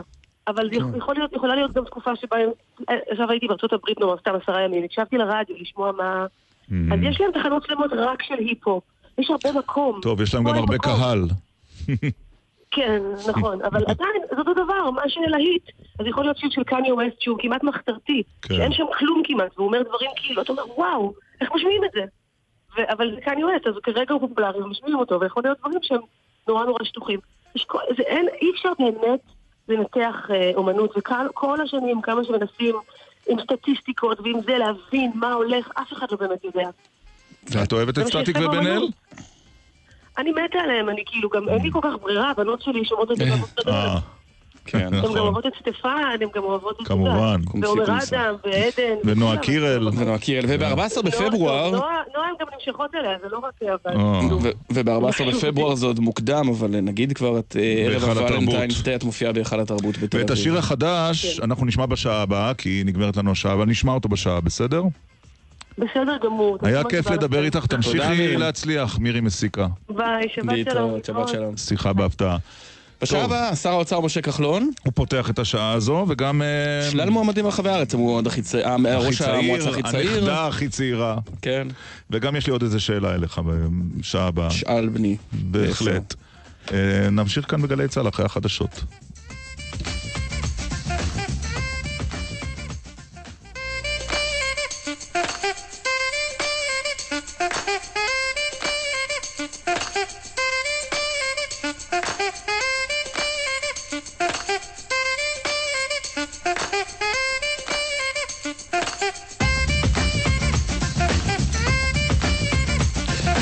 עשר וחמש דקות בגלי כן. צה"ל, שעה שנייה. חזרנו. בלי אומר ודברים, נגיד שלום. לשר האוצר, משה כחלון. בוקר טוב. בוקר טוב, דקל סגל, סגל דקל, איך אתם רוצים? חוגג באשקלון? אה, כן, האמת היא שהיום יש לנו סיבה טובה לחגוג אה, אה, גם באשקלון וגם כמה- בעוד כמה ראשי ערים. לא, אבל אשקלון זה טרי טרי, מה, מקולות טרי טרי החיילים. וחשוב חשוב, זה גם נכון, וגם. האמת היא, האמת זה נכון, זה חשוב, זה טרי ראשי, זה נכון, זה חשוב מאוד. עיר מאוד מאוד חשובה שנמצאת שם, אתם יודעים, בתור העיר הכי גדולה, היא הכי קרובה שם לעוטף. אה, עם המון פוטנציאל, ואני מאוד שמח שתומר נבחר, אני חושב שהוא ראוי. אה, וזהו. היו לך גם כמה- תמיכות שלא עלו יפה בחיפה ובבית שאן, זה לא, לא- זה פחות הצליח. כן, כן, היה לנו, כן, כן, תשמע, סך הכל כשאתה בא ופורס תמיכה, אה, חיפה למשל הייתה לי סיעת כולנו שלא הצלחנו שם, זה היה ב- כשאני תמכתי אישית ביונה יהב, אני ויאיר לפיד. אה, לא כל כך הלך, אז בסדר. אבל יש לי שאלת. יש לי שאלת כפירה נוראה. תגיד, זה בכלל אומר משהו על הבחירות הארציות? או שהכל זה סתם אה, משחקים שביום הבוחר לא ישנו כלום? עכשיו בוא אני אומר לך משהו. אין ספק שיש לזה השפעה, ואני לא מדבר על השפעה ישירה, יש לזה השפעה עקיפה. ברגע שאתה אה, יושב בתור שר האוצר או ראש מפלגה, ונותן מענה באמת, ל- לא יודע, לחיילי צה"ל ולדיור וזה, זה מירושלים. אחר כך אתה מכיר את המושג הזה, כולנו עד הבית. Mm. עכשיו אנחנו כולנו אצלך בבית, אנחנו כולנו אצלך ב- אה, באורנית ובאשקלון ובהרצליה ובחוף כרמל, אנחנו עכשיו נותנים לך גם שירות בבית. אבל מה זה, מה זה נותן בבחירה, מה- מה אנחנו צריכים ללמוד על הבחירות ה- לכנסת הבאה ממה שקרה השבוע? אני- אני רוצה לומר לכם שאני לא יכול להגיד לך שזה באמת, את, אה, אתה יכול לגזור מזה עיר ש... סתם דוגמה, ניצחנו בשוהם, אז אני יכול להגיד לך שאנחנו מקבלים רוב בשוהם. התשובה היא לא. התשובה היא לא, אבל יש לזה משמעות. מפלגה פוליטית חייבת, באמת, אם היא, אם היא מכבדת את עצמה, חייבת אחיזה אה, וחייבת אה, מגע עם האזרח. אה, לא- לאורך כל- זאת אומרת, לאורך כל הקו, לא רק אה, בירושלים כמפלגת שלט. כי דווקא בין לא- בחירות לבחירות אתה לא מצטיין בפעילות פוליטית של כולנו. זו לא מפלגה שפועלת נגיד אה, כמו הליכוד לדוגמה, או מפלגת העבודה. כן. כן, רק ההבדל שאני אני ביום, אה, ב-15 לינואר חוגג גיל 4, והליכוד אה, 80, 90. כן. אז בואו, אתם כולם כולם רוצים שאני אהיה הליכוד. אתם זכינו ב-12 ראשי מקום, ראשי ערים, ואני מקווה שהוא בא עוד שניים. מה, רק 12, רק 13? חבר'ה, אנחנו רק התחלנו אתמול, מה טוב. אתם... אה, אבל בוא, בוא, בוא נדבר על, אה, על הבחירות הכלליות, שלפי מה שאתה אומר, בקביעות כבר כמה זמן הם אוטוטו בפתח, אבל אה, ראש הממשלה עצמו בשבועות האחרונים נראה שדי התקרר עם העניין. אני חושב שלבחירות כלליות יש את הדינמיקה שלהם. אני מאמין שהיום אנחנו אה, בכיוון המושב האחרון של הכנסת. כפי שאמרתי, פברואר, מרץ, אה, יכול להיות אפריל, אני לא, לא מדייק. למה אתה רוצה בזה? מה, אה, זה לא עניין שאני רוצה בזה, זה לא אני רוצה בזה, אני לא מחליט גם. אני מאמין שיש פה איזו דינמיקה שמתגלגלת, ואנחנו בכיוון הזה. בסך הכל, תשמעו, גם מדובר על ארבע שנים של הבחירות האלה, לדעתי, ב-15 למרץ. לא, אבל זה נראה, ב-15. אבל נראה, השר כחלון, שזה לא רק אה, תחזית שלך, זאת גם קצת משאלה. ואני מנסה להבין האם הסיבה לזה היא העובדה שקופת המדינה ככה הולכת ומחולקת בשנת בחירות לכל מיני גורמים שבימים כתיקונם לא היו מקבלים כסף. אני חושב שאתה טועה, ו... אה, וקופת המדינה נמדדת. אם, אם, אם יוצאת אגורה יותר, זה נמדד בדבר אחד, בתקרת תוצאה. ואולי זה חשוב להגיד לכם ולמאזינים. מדינה עובדת על תקרת תוצאה. מדינה מחליטה שב-19 היא מוציאה איקס כסף. מהמם. אם היא צריכה להוציא איקס פלוס אחד, היא צריכה לבוא לכנסת ולהגיד לכנסת, חברים, תנו לי אישור להוציא עוד אגורה. נכון. אין דבר כזה. סליחה, אז באים עכשיו הסיפורים שאנחנו נותנים יותר. איך אני אתן יותר? מאיפה? לא, כן, אבל? עובדה שההסכם עם השוטרים, השר כחלון, לדוגמה, אני- אני קראתי את ההסכם השוטרים הפרשנים... הוא נורא ואיום. קראתי את הפרשנים. הכלכליים, אף אחד מהם לא חושב שאלמלא היינו בפתח של בחירות, משה כחלון, שהם מכירים, היה חותם על ההסכם הזה שעלותו, כמה, שני מיליארד שקל? אני חושב שאני, יש לי המון כבוד לפרשנים כלכליים, רק מדי פעם אני חושב שהם כותבים על מדינה אחרת כשאני רואה את הפרשנות שלהם. אז אה, אז נושא של השוטרים וגמלאי המשטרה וכוחות הביטחון, שב"כ, מוסד, צוערים, משטרה, האנשים האלה, אה, אה, אה, העניין הזה התחיל ב-2006 בכלל, 2006. ולאחרונה הייתה ישיבת ממשלה בעניין הזה, בית, בית הדין הארצי לעבודה אה, פסק אה, לזכותם אה, מישהו אה, בשתי ערכאות. אה, אז הגענו לממשלה, ראש הממשלה בהחלטה אמר תיכנסו למשא ומתן, נכנסנו, הגענו להכי טוב, ואנחנו מתאמצים לסיים את זה בצורה הכי טובה שיש. אבל זה נכון שהוא- זה הניתוחים- נכון- זה נכון שהוא קצת חוזר בו, אה, מר נתניהו? אני לא שמעתי, אני שמעתי את הדיווח של ספי אתמול. בערוץ אני 10. אישית, אה, כן. לא, בערוץ 10. אני גילית את לא זה שמעתי. בטלוויזיה, אתה אומר. לא, כן, תראה, הוא אמר, הוא- גם אמר שם בחדרים סגורים, אני עדיין לא נמצא בחדרים סגורים. לא, אתה. נמצא בדי הרבה חדרים סגורים דווקא, השר כחלון, היינו שמחים להצטרף לא. לחלק מהם. אתה אה, נמצא? לא לא בעניין הזה, אני, אני אה, לא אוקיי. הייתי שם כש- כשמר נתניהו דיבר על זה, לכן אני אומר, זה העניין וצריכים לכבד ולרוץ אה, הלאה. אבל לבוא ולומר כל דבר, בחירות, בחירות, בחירות, אתה יודע, אני הורדתי מיסים, נכנסתי להיות שר, אה, אה, שר אוצר ב- במאי, אני חושב, במאי. באוגוסט הפחתתי מיסים. אתה יודע מה היו הכותרות? כלכלת בחירות. אוגוסט, חודשיים אחרי שנכנסתי, אפילו לא ידעתי איך מגיעים למשרד אבל אם אתה כן, רוצה, אתה לא. רוצה להוריד מיסים, זו ההזדמנות, אם אתה רוצה, השר כחלון, להודיע על עוד הטבות ל- לאזרחי ישראל, אנחנו יכולים לאפשר לך כאן את הבמה? ותודיע. בסדר גמור, חשוב שתדעו אזרחי מדינת ישראל שכל מי שמשדר בגלי צה"ל מקבל בונוס. בדיוק, אבל, אבל, אבל אתה, אם מסת- מסתכלים ברצינות, תראה, מדברים על ה... דיברת על תקרת ההוצאה שאתה לא יכול להוציא יותר, אז התיאור על לא, אה, לכן- חלוקת שטרות הוא, הוא, הוא לא נכון, אבל אתה רואה שהגירעון שלנו עולה. זה דבר די מטריד, אה, יש איך גם- אתה יודע שהגירעון עלה? וקראתי בעיתון, אני מודה, לא, לא אה, ספרתי את קראת הכסף. בעיתון, אז- אז אז עכשיו אז בוא נסתכל. רגע, רק, רק, רק אה, בתחום העובדות, זה יש חוק להפחתת הגירעון, נכון? לא רק מגבלת ההוצאה. ברור, לא, טוב. גירעון, אתה- אתה מגדיר בהתחלה גירעון, אבל בוא בוא. תאיר את עינינו. גיר- גירעון נמדד מדצמבר לדצמבר. מהמם. מדצמבר לדצמבר. עכשיו אתה באוקטובר או בראשון לנובמבר, מי יודע מה הגירעון? זה הערכות הכל? ברור, זה גירעון זמני כרגע, ושחודש הבא תעלה הגבייה אז הוא ות- ותקבל את הכסף שמכרת משהו זה ייסגר. זה טוב לפרשנויות, אבל באמיתי, אתה יודע, שנה שעברה הגירעון היה אמור להיות 2.9. נכון. 2.1. שם אותו ב-2.1. וכמה הוא יהיה השנה להערכתך? סליחה רגע, אני דאגתי אנחנו ב- בסיפור של הגירעון, אה, אולי 0.0 משהו או משהו כזה, לא, לא יותר. אבל לא, רק שתבינו, הורדנו אותו ב-0.8, 0.8 זה, תעשה 1.4 GDP, כמעט 10 מיליארד שקל. הורדנו פחות, שנה לפני זה אותו דבר, אפילו לא באתי להתראיין ולא להגיד חבר'ה, טיפול הדברים האלה, אתה יודע, עשינו אה, מס דיבידנד, אז הגירעון ירד. כל אלה נתוני מקרו, ואז הפרשנים הם צריכים להתפרנס ולכתוב. אין לי עליהם טענה דרך אגב, זה בסדר גמור. אני גם כן מדי פעם משתעשע, ופעם אמרתי לכם, כל פעם, לפעמים אני רואה כת- עיתונאים... כלומר, כל הדיבורים על הגדלת הגירעון זה הכל במוחם הקודח של הפרשנים הכלכליים. זה לא בעיה, אני לא יכול להגיד לך, אם הוא מודד אוקטובר, אז אוקטובר שנה שעברה, אז אולי זה, הבנתי.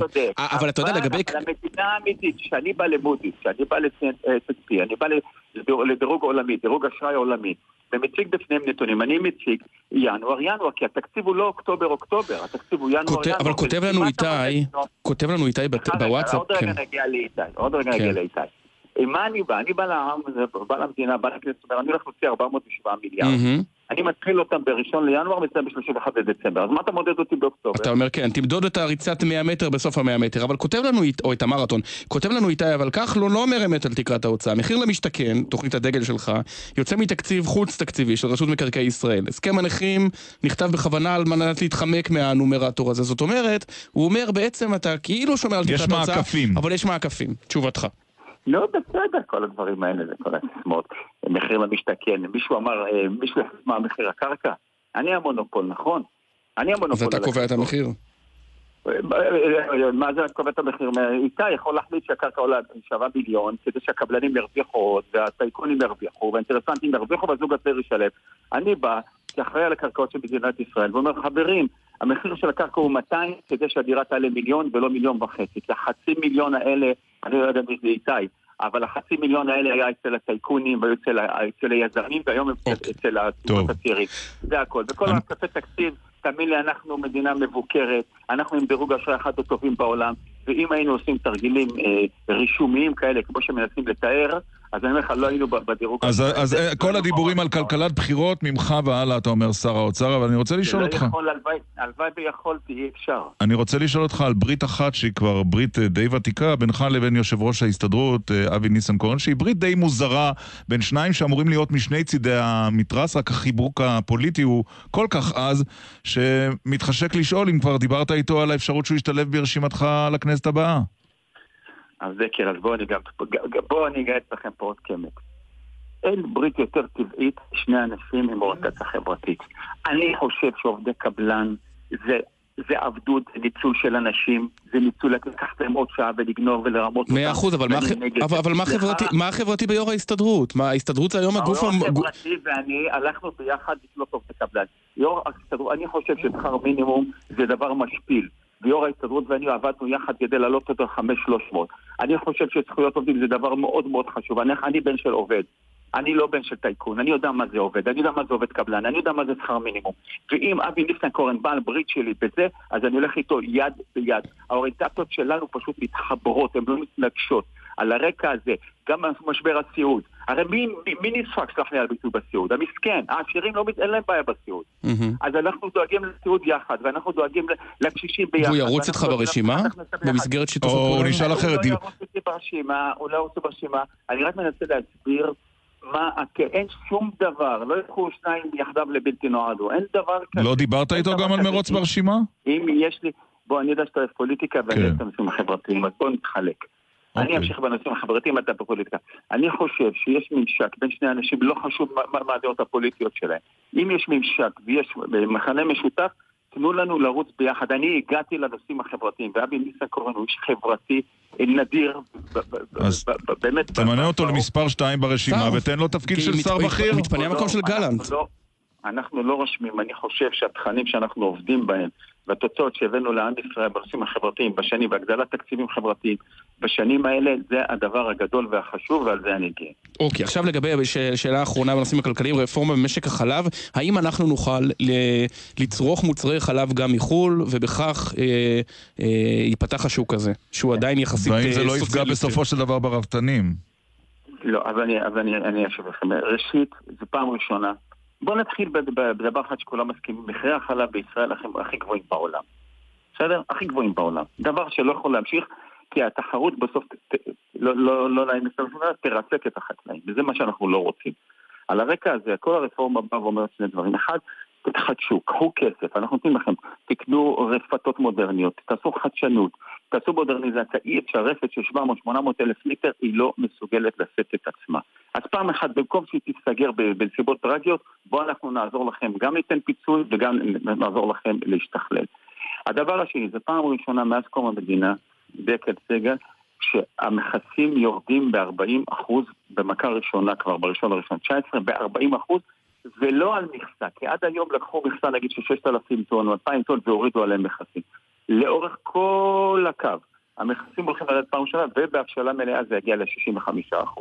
יש פה, יש פה מהפכה היסטורית, אבל מצד שני אנחנו לא פוגעים אה, ברפתנים. אה, דקל שאל אם לא פוגעים ברפתנים ואני אסביר גם למה. שמרנו להם על מכסת הייצור. זאת אומרת, אם עד היום ייצרת mm. אלף טון... אתה יכול להמשיך לייצר אלף טון. אם אתה יורד מזה, אני בא לא יודע. לי כל המועצות האלה נראות כמו שריד סוציאליסטי ישן שתם זמנו, אבל אולי אני טועה. בכל העולם יש חלב בסופרים יופי יופי בלי כל מכסות הייצור האלה.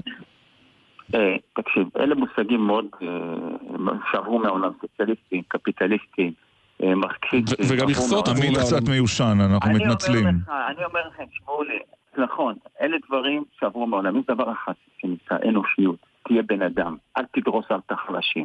אל תדרוס אנשים שבא. זה, זה, אל, אלה המושגים שאני מכיר. אתה בן אדם, סלח לי ביטוי, אתה מנוול. אני לא מכיר... כן, אבל. בתקופת הממשלה הנוכחית, אז שאתה שר האוצר, הפערים בין אה, עשירים לבין עניים במדינת ישראל רק גדלו. אני חושב שאתה טועה, פעם ראשונה שהם הצטמצמו, לא בהרבה, אבל הצטמצמו. אוקיי. אה, אה, הצטמצמו בעקבות אה, שעשינו את חיסכון לכל ילד, השכר מינימום, אה, כל הקצבאות האלה, הם רק אה, מצמצמים פערים. ולא חשוב, לא- למרות שקשה לצמצם פערים במדינה צומחת. אבל זאת ההגדרה שלי. אתה בן אדם אנושי, רגיש, חמלה, אני- כן או לא. אני רוצה אם- לשאול- גם אם גמלאי, גם אם גמלאי של משטרה, או גמלאי של שירות בתי סוהר, הולך... נו, מה, אבל על חשבוננו? אבל על חשבוננו זה... הם מרוויחים יותר לא מבכירי על המוסד האלה, השוטרים עכשיו. סגל, סגל, שום דבר לא על חשבונך. אז מי משלם לא את זה? חשבון על חשבונך, לא חשבון... תקשיב, האנשים האלה מגיע להם בחוק. מגיע להם בחוק, אז הם מקבלים מה שמגיע להם, אף אחד לא מקבל מתנות.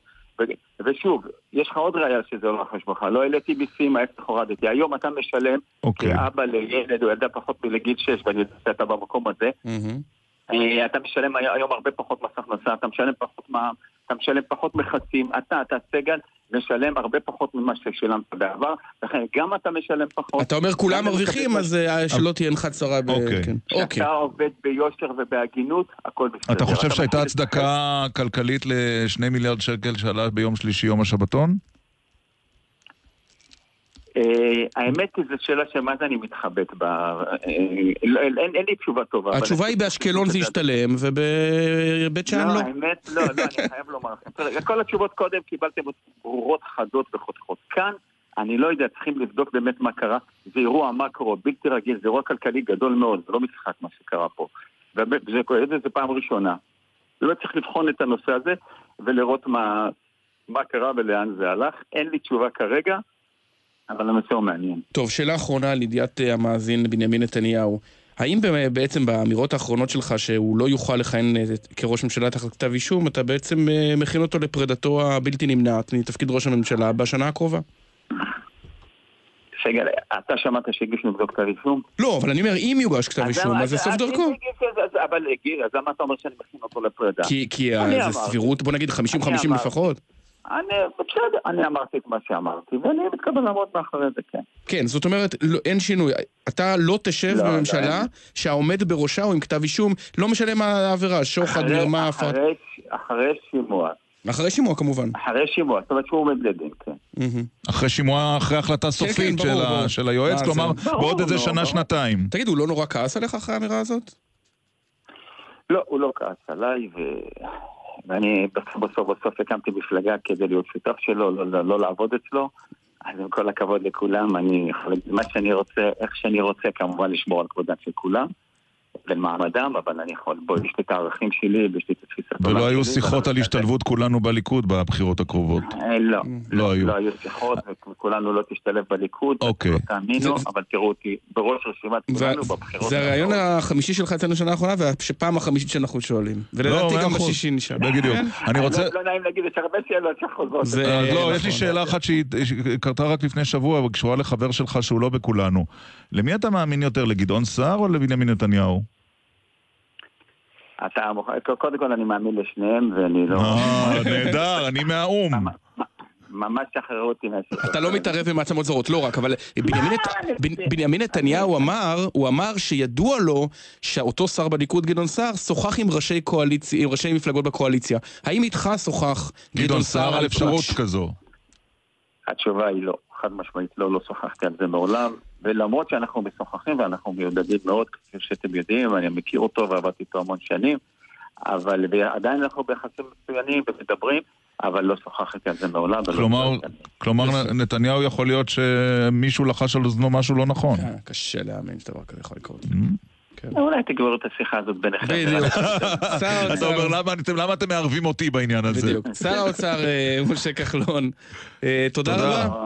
להתראות. יום טוב לכם, תודה. עכשיו אני רוצה לשאול אותך משהו לגבי האי כן. קשר בין הבחירות האלה לבחירות הארציות. אני שומע. את אבי גבאי, יושב ראש המחנה הציוני, אומר בכל, מעל כל במה ותחת כל ראיון, זה מדד, העובדה שאנחנו ניצחנו בחיפה ובעוד אה, רשויות, כן. זה מדד לבחירות הארציות, אומר? ואתה אומר שאין שום קשר. ומה אתה אומר? אני, אני לא אומר, אני רק רוצה לשאול אותך. מה, אתה רק שואל? כ- אה, אבל אין שום קשר, זה ברור לך, זה, זה הבל ורעות לא. רוח כל החיבורים האלה. זאת אומרת, תראה, כשאתה בא ולוקח על הגב שלך מועמד, כמו עם דרעי בירושלים ומשה ליאון, זה, זה הישג שלך, אבל במה הוא הישג? הוא הישג בסך הכל בדבר מאוד פשוט, שיהיה לך מישהו בעירייה החשובה בארץ, שאם ייבחר, הוא יהיה חייב לך. אה, כאן כנ"ל אבל, משה אבל. אתה- אבל ברור לך גם שאם נתניהו נניח היה מחליט להעמיד מועמד מול חולדאי, בעל משקל, נקרא לו השר, שר, לא חשוב. תגיד לי, אבל מי מצביע? רגע, רק. שנייה אחת. והמועמד שהוא היה תומך בו בעיריית ירושלים היה מנצח, ואולי גם בחיפה היה מעמיד מועמד, ואני לא יודע. לא היינו אומרים אחרי שלושה ניצחונות, וואו, זה מדד שנתניהו מאוד חזק, כי הוא השליך את כל יהבו, התאבד על הבחירות האלה, היינו אומרים את זה. לא- אז למה כשזה לא קורה אנחנו לא אומרים את זה? שזה לא- מדד אני- לחולשתו אני אולי? אבל, אבל, אבל זה כל כך כאוטי, הנה, כחלון הפסיד בבית שאן, הובס וניצח באשקלון, אז מה זה אומר? שבבית שאן יהיו לו פחות קולות מאשר באשקלון? לא. אגב, שמת לב שהוא לא פסל את האפשרות שניסנקורן ירוץ אצלו, נכון. הוא רק אה, התפתל שם. נכון, אגב, אחד הדברים שמעידים על הדבר הזה הוא ש, שאתה לא רואה שום התאמה בין הבחירה במפלגה בעיר מסוימת. אני לא מדבר על ש"ס שהיא מפלגה כן. עם, אה, ש, שהמצע שלה זהה בכנסת ובמוניציפלי. בוא נגיד את זה ככה, אה, הסוגיה המוניציפלית היא בסך הכל, אתה יודע מה היא בסוף? נו, 251 סיפורים אנושיים נפלאים. אוקיי. על ההוא ב- על ההוא בנהריה, ואתה אומר שאין מצב שאולי, טובה. שאולי הסקרים שממודדים את חוזקו של נתניהו, הם לא בדיוק משקפים את מה יכול שקורה להיות שהם בציבור. לא, לא, יכול להיות שהם לא משקפים, יכול להיות אה. שהם משקפים אותו דבר, טוב. אבל אי אפשר לדעת זה מהמוניציפלי. ו- ו- ואתה יודע, בעיניי אני אקח מהבחירות האלה את הטלת המטבע, ראית את זה? אה, ב- ב- ב- ספרייה, נדמה לי אומרים. ספרייה? צפריה, צפריה? אני חושב. זה מושב ב... צפריה. צפ- שם בלוד, אה, קרוב ללוד. אה, זה הסתיים, בת- היה 197 מול 194. והטילו מטבע. ואז בקולות החיילים היו שלושה. 197 לתיקו. הגיע לתיקו, אחד המועמדים, ברש... אחת הרשימות פשוט היה בחו"ל, לצערו לא הצביע, הטלת מטבע, והם מה, זה הפסידו. חוקי? זה לא רק שזה חוקי, זה החוק. מה, שמטילים מטבע? כן. וואו, כי מדהים. פשוט זה מציק. חבל. שלא העלינו אותם, אבל אין לנו זמן. אה, הסיפור גדול בבחירות האלה זה החרדים, כבר נכון. דיברנו על זה קודם, איתנו שניים. יגאל גואטה, לשעבר ח"כ מש"ס, היום שדר רשת ב', שלום יגאל. שלום עמית, שלום ירון. דוקטור אבישי בן חיים, פרשן לענייני חרדים המוכר וידוע מערוץ 10. שלום. אהלן, דוקטור, בוקר טוב אה, ירון, בוקר טוב עמית, בוקר טוב יגאל. אנחנו לא דוקטורים. פרופסור אמריטוס. אה, תגיד, אבישי, האם השמועות על אה, מותו של הגוש החרדי היו מוקדמות כשאתה מנתח את התוצאות? לא, תראה, אז הרי כל, כל הבחירות האלה, כשאנחנו בוחנים את החרדים, הם בצל ההבנה העמוקה שלנו שאנחנו עדים לתופעה של התפרקות מבנה החברה החרדית, של התפרקות האחדות החרדית כגוש מול ישראל החילונית, החילונית וכהתפרקות של שיטת הממשל החרדית שהייתה לאורך השנים, שלטון המרני. מה שראינו הבוקר, התוצאות של בית שמש, הם פונקציה של התפרקות האחדות החרדית. אי אפשר להבין את זה אחרת, זה קשור לזה, יש אלפי חרדים שלא, שבחרו להגיד לא לשלטון המרנים, ובחרו לא לקיים את מצוות ועשית ככל אשר יורוך, אפילו יורו לך על שמאל שהוא ימין ועל ימין שהוא זו שמאל. פעם ראשונה זה שזה קורה? שזה קשור. לא, לא, אבל אנחנו רואים תהליכים, ואנחנו מנסים להסתכל במבט על, ואז אנחנו רואים פה תהליך שברור שהאחדות החרדית היא לא מה שהייתה. מצד שני, כשאנחנו מדברים יותר פנימה ומתבוננים על מה שקורה ב- ב- בחברה החרדית, אם הספדנו את העניין הזה של שלטון המרנים, שיש מרן שכולם מצייתים לו, והרעיון היה שיש מרן אחד ליטאי שכל החברה החרדית הייתה ממושמעת לו, ולכן היה להם כוח. כן. אבל אני אומר, עדיין אם אנחנו מפצלים, אז אנחנו רואים בתוך החברה הליטאית, בשבועיים האחרונים ראינו את הרב חיים קנייבסקי נכנס לתפקיד המרן בצורה מדהימה, ושוחה ונותן מופע מרני מדהים, ואותו דבר חכם שלום כהן בקרב בני התורה של ש"ס, בגרעין הקשה של ש"ס, פתאום ראינו איזה מופע, כולל מסוקים בסגנון הרב עובדיה, כולל דברים אחרים, שבגרעין הקשה הבנו, יש פה מרן שמבחינה דתית, האלמנט הדתי הזה בחינוך החרדי, של אני מציית לגדול הדור כמעשה דתי, כמעט מתוק, כמעט שהם נהנים ממנו, זה נגמר. ראינו בא לידי ביטוי גם ב... לא, זה ראינו את זה בא לידי ביטוי בגושים. בגושים, בתוך כן. הגוש- בתוך הגוש של, אבל של, הוא- של אבל הליטאים. אולי זה החריג שמעיד על ה- כן. החרדית, כן. כן. אה, יגאל גואטה, מה שאני לקחתי מהבחירות, תגיד אם אתה מסכים לטענה, זה, זה לא שהציות אה, הוא ירד, אלא מספר האנשים שיש לציית להם עלה. זאת אומרת, כבר אין שניים או שלושה רבנים חשובים, יש עשרים. קודם כל אני רוצה לומר שלא הציות עלה, אלא הציוץ עלה, כולם מצייצים. אבל, אבל... יש לך בעיה עם זה, אני מבין, יגאל גואטה. לא, מצוין. היום כל ילד הוא מצייץ, כל ילד הוא דעת תורה בפני עצמו, וכל ילד יודע להגיד מה שהוא רוצה. אבל אה, אה, מה שקורה כרגע... זה שאנשים, גם ביהדות החרדית, דרך אגב, אני לא מתרשם מי יודע מה מההצלחה של דרעי וגפני. למה? כי זה, בגלל שזה יותר האויב של האויב שלי, חבר שלי. נו, גם זה בפוליטיקה עובד. אבל, אבל, בסדר, אבל זה לא, זה לא משהו, אה, זה לא אידיאולוגיה, אוקיי? זה, זה שאתה אומר, האויב של האויב שלי, חבר שלי, זה טוב... אה, כן, זמני. אבל משה אבל ליאון אני נתמך על ידי, שעדיין- נתמך, משה ליאון נתמך בסופו של דבר בירושלים. הוא עצמו לא הצליח להכניס חבר מועצה אחד, אחד למועצת העיר, וללא התמיכה החיצונית הזו והסגירה שלו עם מי שהוא סגר, הוא לא היה מגיע לסיבוב השני. גם את זה צריך לדעת לעשות. אתה פשוט, אתה פשוט מחזק את מה שאני אומר. מצביעים לאדם שבעצם הוא בעצמו לא מסוגל להביא אפילו מנדט, אבל כל מיני אה, אה, סגירות של דילים כאלה ואחרים אה, אה, מביאים את התוצאה.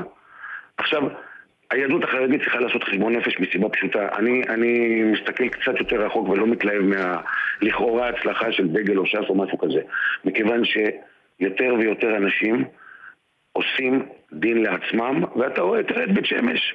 אין לי ספק, אתה יודע, כשליצמן אומר, זה לא מופרך שנתמוך בעליזה בלוך. אתה מבין מה, מה, מה בעצם הוא עושה? נכון. מצד אחד... אבל- אבל- אבל כל הנה ההוכחה. שצריך לשמוע לרבנים ולמרן. נכון. ופתאום אתה פתאום אז פורט אני- את זה, ואז אתה לא אז מבין. רגע, אבל אני רוצה- אנשים לא טובים למרן. כיוון אבל, שהזכרת אבל הנה הדוגמה, ההוכחה. זאת אומרת שהבחירה בבלוך, לפי מה שאתה אומר, היא לא תוצאה של משהו שצומח מהקרקע באופן אה, חופשי ובריא, אלא פשוט נקמה של אה, שבט ההוטו בטוצי. כן, אבל אם טוב, אתה זה עובד קצת, אה, מנקמה, קצת, אה, הקבלה גדול- בעייתית. ציבור גדול שלך לא שומע לרב שלך, אל תתפלא. כי כשאתה עובד מנקמות, אל תבקש מהציבור שלך מחר לשמוע לגדולי תורה. כן, אני רוצה, כיוון שהזכרת, אה, יגאל גואטה, את עליזה בלוך, ואני שאלתי קודם את עמית והוא קצת רצה לנפנף אותי, אבישע בן חיים, העובדה שחרדים כאן תומכים במועמדות נשים, היא אה, סנונית המבשרת את בוא האביב, גם אם האביב אה, יארך זמן עד שיגיע? החרדים יגידו לך לא. אני שואל אותך. הבית. כן, אבל, אבל אני רוצה להגיד, אבל בסופו של דבר אנחנו יודעים שמדובר בתהליכים שמחלחלים. כלומר, בסופו של דבר כשאתה מצביע לאישה, ואתה רוקד סביב אישה, ואתה שמח בניצחונה של אישה, הרעיון הזה שיש שוויון לנשים ושנשים יכולות להיות שוות זכויות, הוא מחלחל לתוכך, ואנחנו רואים כל הזמן חדירה של ערכים אה, אה, אה, דמוקרטיים לתוך החברה החרדית, שזה מתחבר לדברים שעמית אמר קודם, ש, שהחרדים אומרים, עדיין מצייתים למנהיגים, רק שמספר המנהיגים עלה. ופה צריך להגיד, קודם כל, שני דברים. אחד, אה, אה, לא רק מצייתים למנהיגים, לבלוך הצביעו אה, חרדים, למרות שאף רב לא אמר להצביע לה, זה דבר חשוב. והדבר השני, התפיסה החרדית היא לא דמוקרטית. חרדים שאומרים, וואי, איזה יופי, יש אצלנו תהליכי דמוקרטיזציה, אומרים משהו הפוך לחרדיות. בוודאי שנגיד אם אני לוקח מנהיג מסוג המנהיגים המכוננים, אוקיי, מכונני העצמאות, כמו הרב עובדיה. הרב עובדיה לא אמר כל אחד יקשיב לרב, לרב שלו, מה פתאום? הרב עובדיה אמר, אני רוצה שיטת ממשל של מרן אחד, כדי שיהיה שכולם יקשיבו לי. אחרת אנחנו כן. מתפרקים. עכשיו, ככה זה כל מנהיגים מכונני עצמאות, ככה, אה, ככה זה עצמאות מדינית או לאומית או קבוצתית, ככה זה בן גוריון, ככה זה הרב שך, ככה זה הרב עובדיה, שהיו מאוד חסרי סובלנות כלפי כל ניסיון כזה להגיד, טוב, אני יש לי מנהיג שלי ואני מציית לו. מה פתאום, אם כל אחד מציית לכל אחד... ועל זה בדיוק היהדות החרדית צריכה לעשות חשבון. נפש. היהדות החרדית בדיוק בנושא הזה צריכה לעשות חשבון נפש, כי היום קמים כל מיני רבנים מקומיים, אפילו רבני שכונות, רבני קהילות, אני לא רוצה להזכיר שמות, אבל כל מיני רבנים שפתאום אתה מסתכל, הרב הזה, יש לו מאה אלף עוקבים בפייסבוק. אנשים חילוניים בכלל שבאים לשיעורים שלו ומסורתיים וכל מיני, ופתאום הם אומרים מה שהוא יגיד לי אני אעשה. לכן זה, זה צריך מאוד מאוד להיזהר עם הדבר הזה, כי ברגע שאתה נותן דוגמה אה, אה, שאתה בעצם לא עושה משהו שגדולי תורה, הרי אף אחד לא באמת חושב שגדולי תורה אמרו לתמוך בעליזה בלוך, בסדר? כן.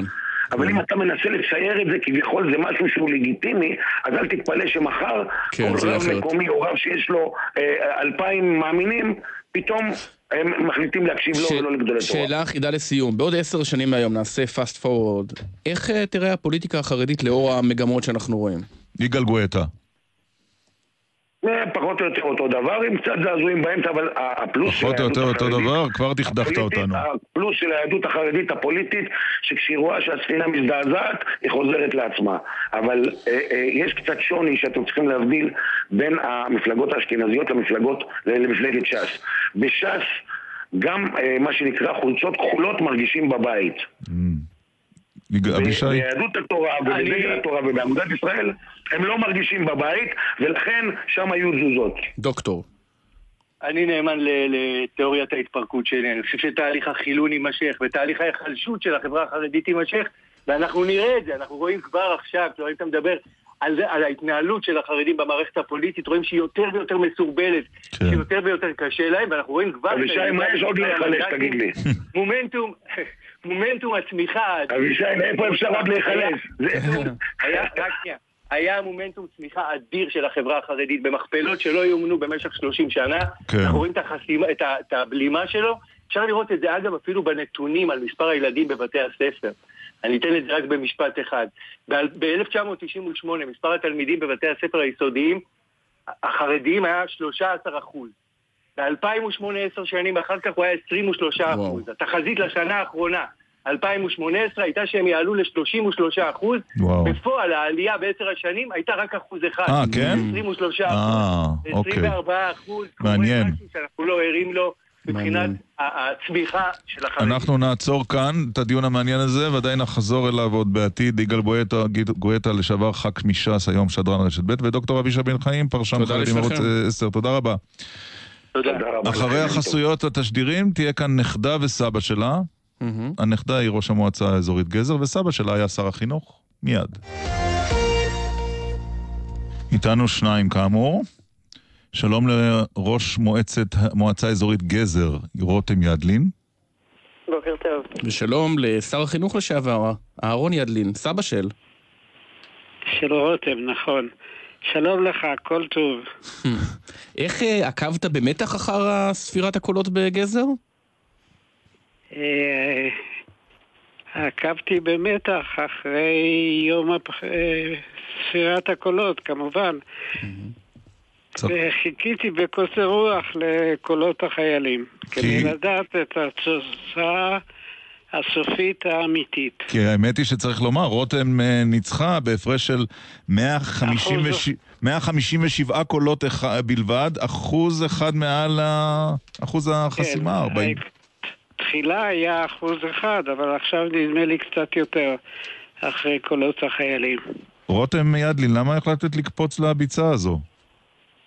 אה, וואו, זו שאלה ארוכת, אה, ארוכת שנים ו-DNA. אה, אתה יודע, ירון, לפני עשר שנים סבא שלי אמר לי את המשפט שהפך להיות המצפן שלי בחיים. רותם, אין משרה חשובה כמשרתו של משרת הציבור. ובאמת כל הקריירה שלי מאז היא קריירה ציבורית, ועם המשפט של סבא והציווי שלו אני הולכת מאז.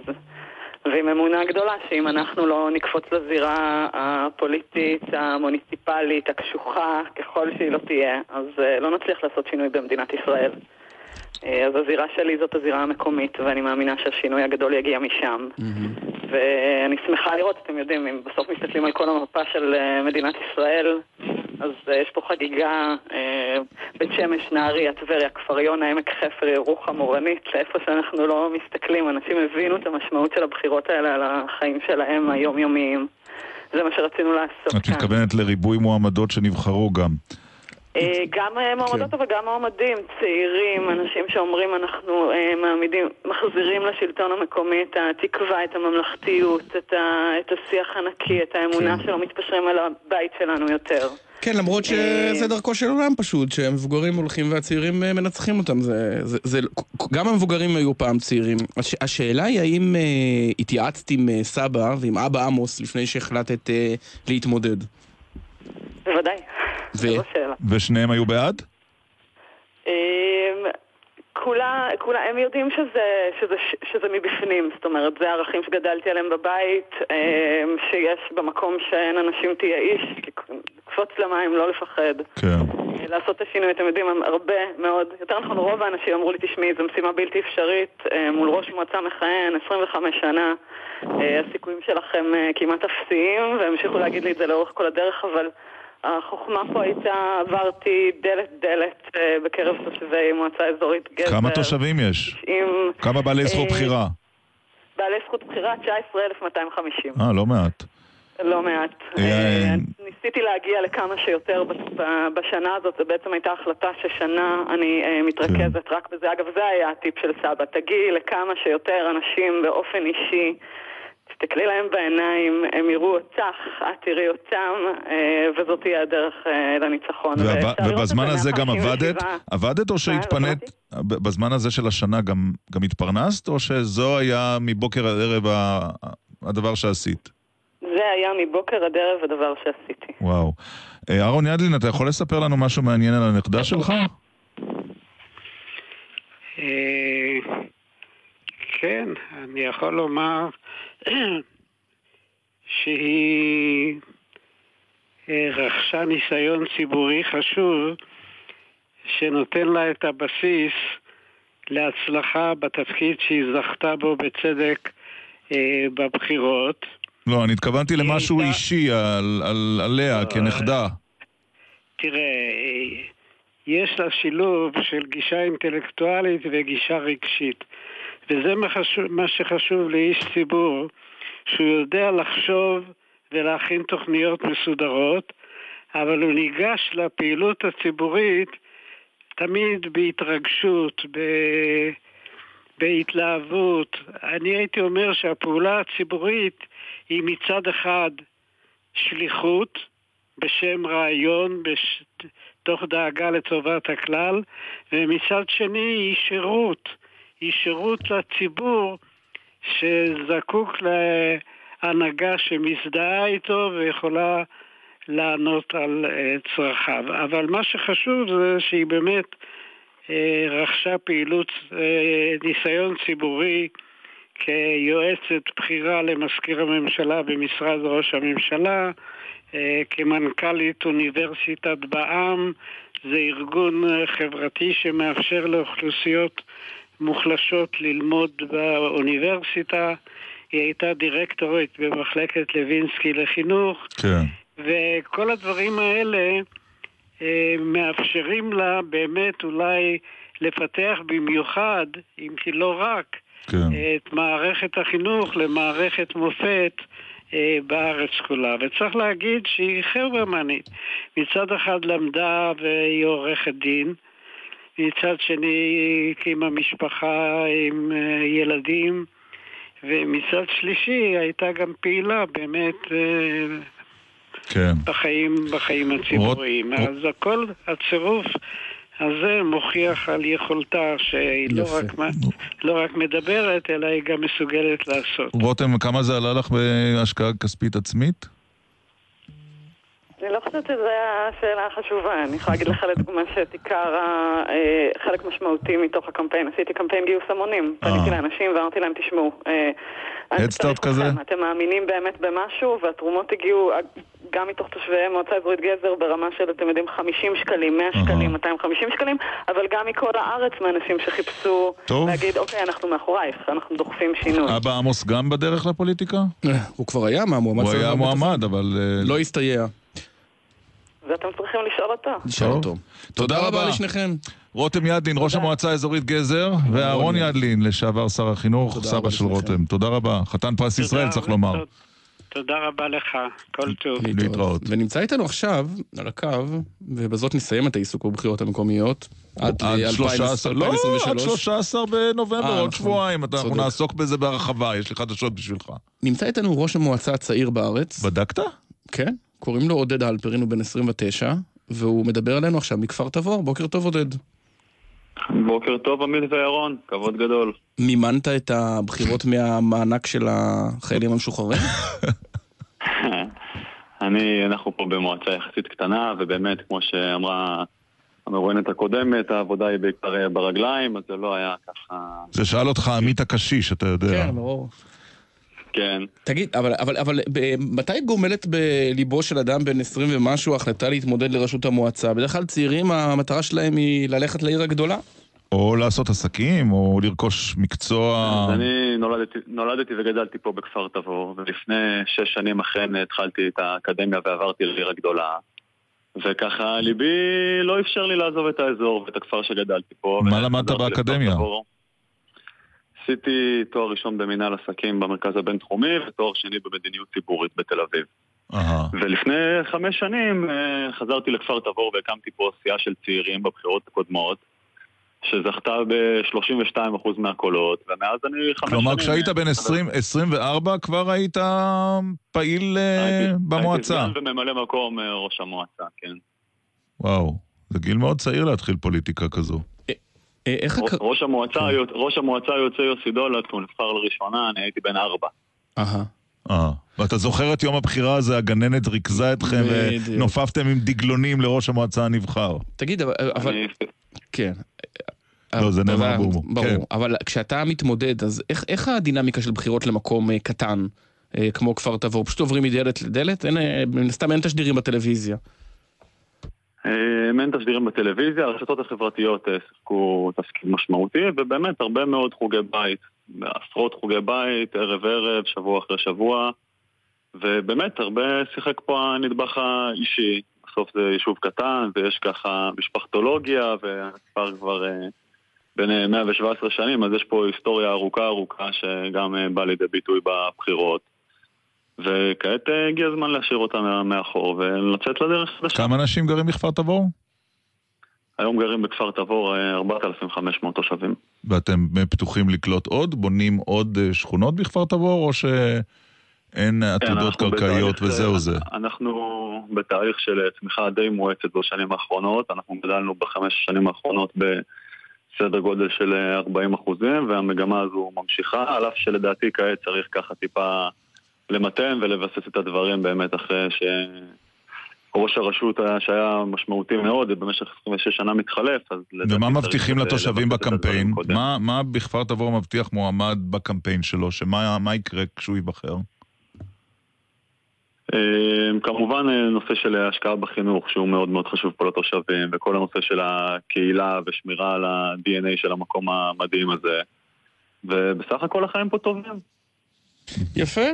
אז אה, אה, בוא נגיד, יש לך אפילו 20 שנה ועדיין תוכל להיות אז ח"כ צעיר. אה, אחרי שהיית ראש מועצה. פניך לשם? פניי קודם כל לכפר תבור אבל בהחלט עוד אה, 15 שנה אנחנו עוד נהיה בתחילת הקריירה. בדיוק. כן. עודד אלפרין, ראש מועצת כפר תבור, בן 29, תודה רבה לך.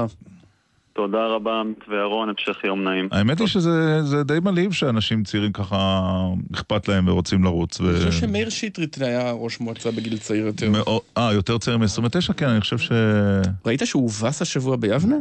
כן, בפער. גדול. תחשוב שהוא היה יותר קרוב לנשיאות לפני ארבע שנים מאשר לראשות אה, מועצת יבנה, אבל הוא היה ראש מועצת יבנה הרבה מאוד שנים, מאיר שטרית. נכון. שמה הוא התחיל.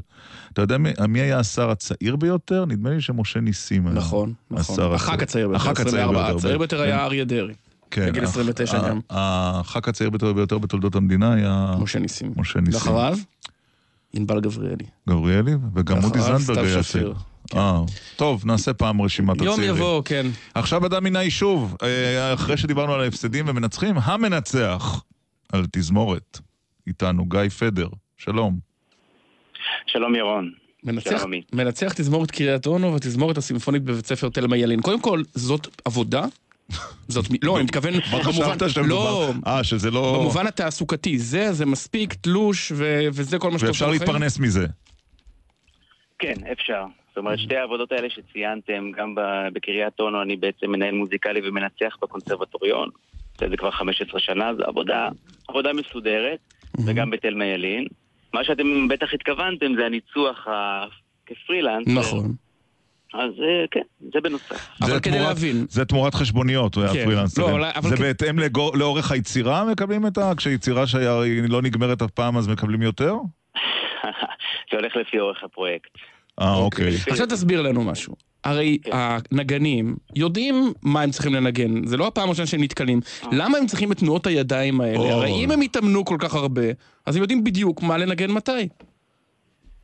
מעולה. זו שאלה שכולם שואלים אותי, ובאמת שאלה שמעסיקה את כולם, כי יש היום גם הרבה תזמורות שמנגנות ללא ניצוח. הדבר הזה קיים. אפילו לא מזמן איזושהי תזמורת בפריז עשתה את אחת ה- היצירות הכי מסובכות שיש, את פולחן האביב של סטרווינסקי, בלי מנצח. זאת אומרת, תזמורת בהחלט יכולה לנגן ללא מנצח, אבל המנצח בכל זאת נחוץ בניהול החזרה וניהול כל התהליך הזה של הכנת התזמורת מההתחלה ועד הקונצרט, וכמובן, אנחנו מנצחים, רוצים להאמין שכשאנחנו עומדים על הבמה עם התזמורת יש לנו ערך מוסף לביצוע האומנותי והמוזיקלי, ואנחנו נותנים את עצמנו, וזה יוצר תוצאה אחרת. מה קורה כשהמנצח מפספס את האות מתי צריכים להיכנס הכינורות והם נכנסים בלעדיו? אה, בוא נגיד, טעויות של מנצחים זה לא כל כך ברמה הזאת, אבל בהחלט יש דבר כזה טעויות של מנצחים. אה, תזמורות גם יודעות אה, להתמודד עם זה. תן לנו דוגמה לטעות שאתה אחר כך שבוע לא, לא יכולת לישון בגללה. או-אה. כן? זה, זה, זה, זה בדיוק העניין, כן, שטעויות של מנצחים זה משהו בינו לבין עצמו. אז יש ייסורים ארוכים אחרי כל פרויקט, אפשר להגיד. אבל יש יסוד תיאטרלי בהנפת המקל? זאת אומרת, לא, אני מתכוון, צריך את כל התנועות האלה כדי שהתזמורת תעבוד כמו שצריך, או שלמעשה כבר לא ממש? לא, צריך תנועות, זאת אומרת. בשפת הניצוח שלך אתה באמת מעביר גם אינפורמציה לתזמורת, אתה מתקשר עם התזמורת. Uh, כמובן שזה מגוון, ואתם רואים שיש מנצחים מינימליים יותר, ויש מנצחים שעושים יותר תנועות ופחות. עיקר העניין זה התקשורת. Mm. אבל חייבים... לא, רגע, ואתה מעביר שם מסרים ספונטניים לפעמים בתנועות האלה? מסרים סמויים. לא, ספונטניים, זאת אומרת משהו שהוא לא היה בחזרות? פתאום אתה אומר לכנר, אתה, לא יודע איך אומרים את זה. תכנר. בדרך כלל ביצירות קלאסיות, שאתה בא מול תזמורת, היצירה עצמה היא נתונה. זאת אומרת שלכל אחד יש את התפקיד, והתפקיד הוא כבר אה, כתוב ונתון. אבל בתוך זה יש עדיין מרווח. אתה יכול לנצח יותר מהר, יותר לאט, זה כבר משנה בצורה משמעותית את הביצוע של היצירה. ו- ו- וכמובן דקויות נוספות שאתה יכול אה, להעביר ב- ברגע האמת. מה קורה עם מנצח שמבלבל את נגניו? וואה, זה גם קורה. קורה? זאת אומרת, זה, אפשר להגיד, השיעור הראשון בניצוח, המשפט הראשון שהמורה שלי לניצוח אמר, דבר ראשון שמנצח צריך לדעת זה לא להפריע לתזמורת.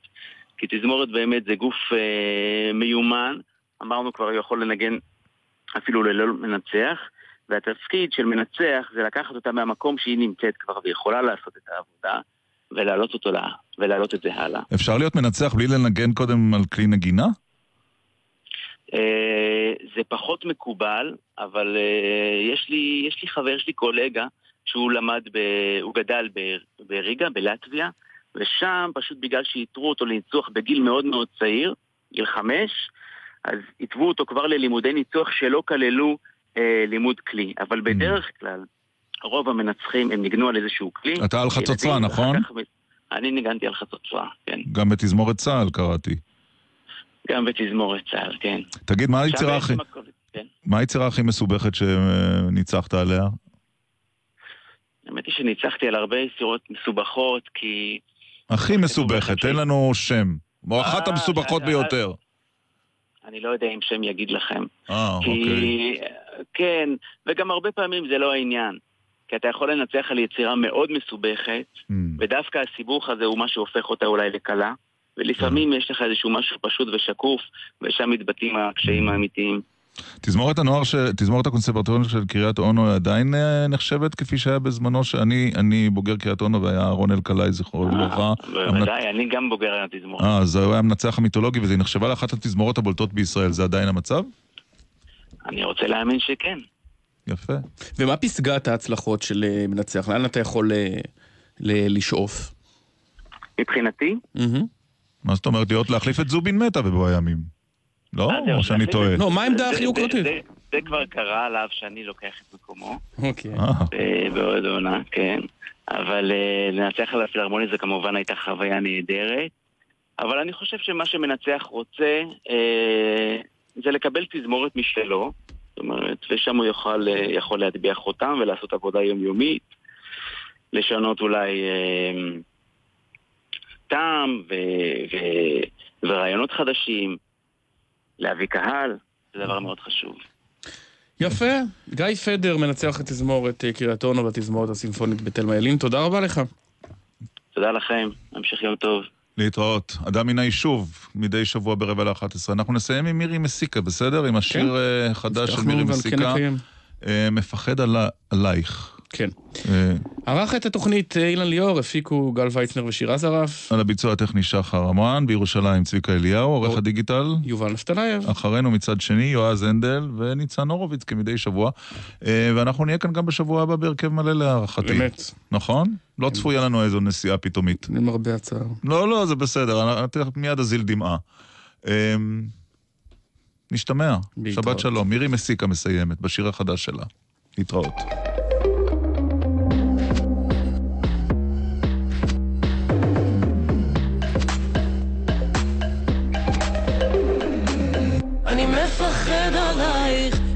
שאצא עם אור ראשון ולא אשמע ממך כל היום.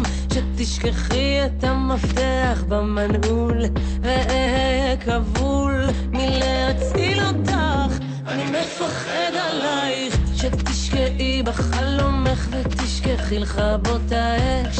מרוב אהבה על הקיריים שלא תחשבי פעמיים בשביל שנינו. ושוב הלב שלי יוצא לרקוד עם הפחדים לרקוד עם זאבים עם שיניים חשופות עם הסופות. כשאני מפחד עלייך מי יכול עלייך? מי יכול עלייך? מי יכול עלייך? אני מפחד עלייך. כשאת שטה על כביש מהיר ומעלייך ענן שביר שוטף את עינייך ולפנייך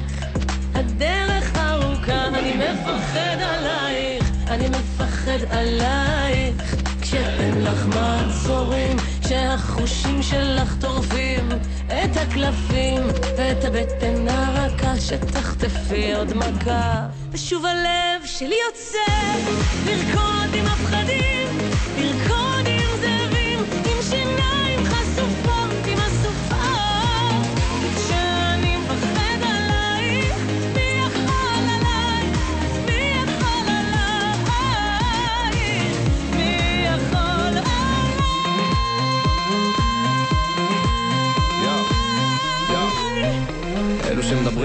תני להם לדבר עלייך כי הם לא רואים. כל מה שעובר עלייך, אין לך אלוהים מי בדיוק שומר עלייך? למה? את תמיד רוצה את זה שלא חוזר אלייך? אני לא רואה לאן זה מוביל. נסחף איתך עמוק ואין מציל. נשרף מהמבט שלך, את מדליקה את הפתיל. שיעיף מכאן את כל הבעיות שלי על טיל. כי את שיט לא רגיל שמרים ומפיל אז אם את לא בדיל אין לי ראש להתחיל. לחפש את השביל השפוי שמוביל למקום שהנפש תוכל להכיל. רק שם אני מרגיש שאני חי. fuck. שוב אני מתלבט יותר מדי אם לטייל איתך בגבול שבין הסלול ללא כדאי. או להשאיר את השריטות שלך לזה שאחריי. אבל קשה לי לדמיין את החיוך בלעדיי כי מי יזרום עם השטויות שלך ולא חשוב מתי? תסתכלי לי בעיניים כשאת מעליי ותגידי לי את מי, מי, מי, מי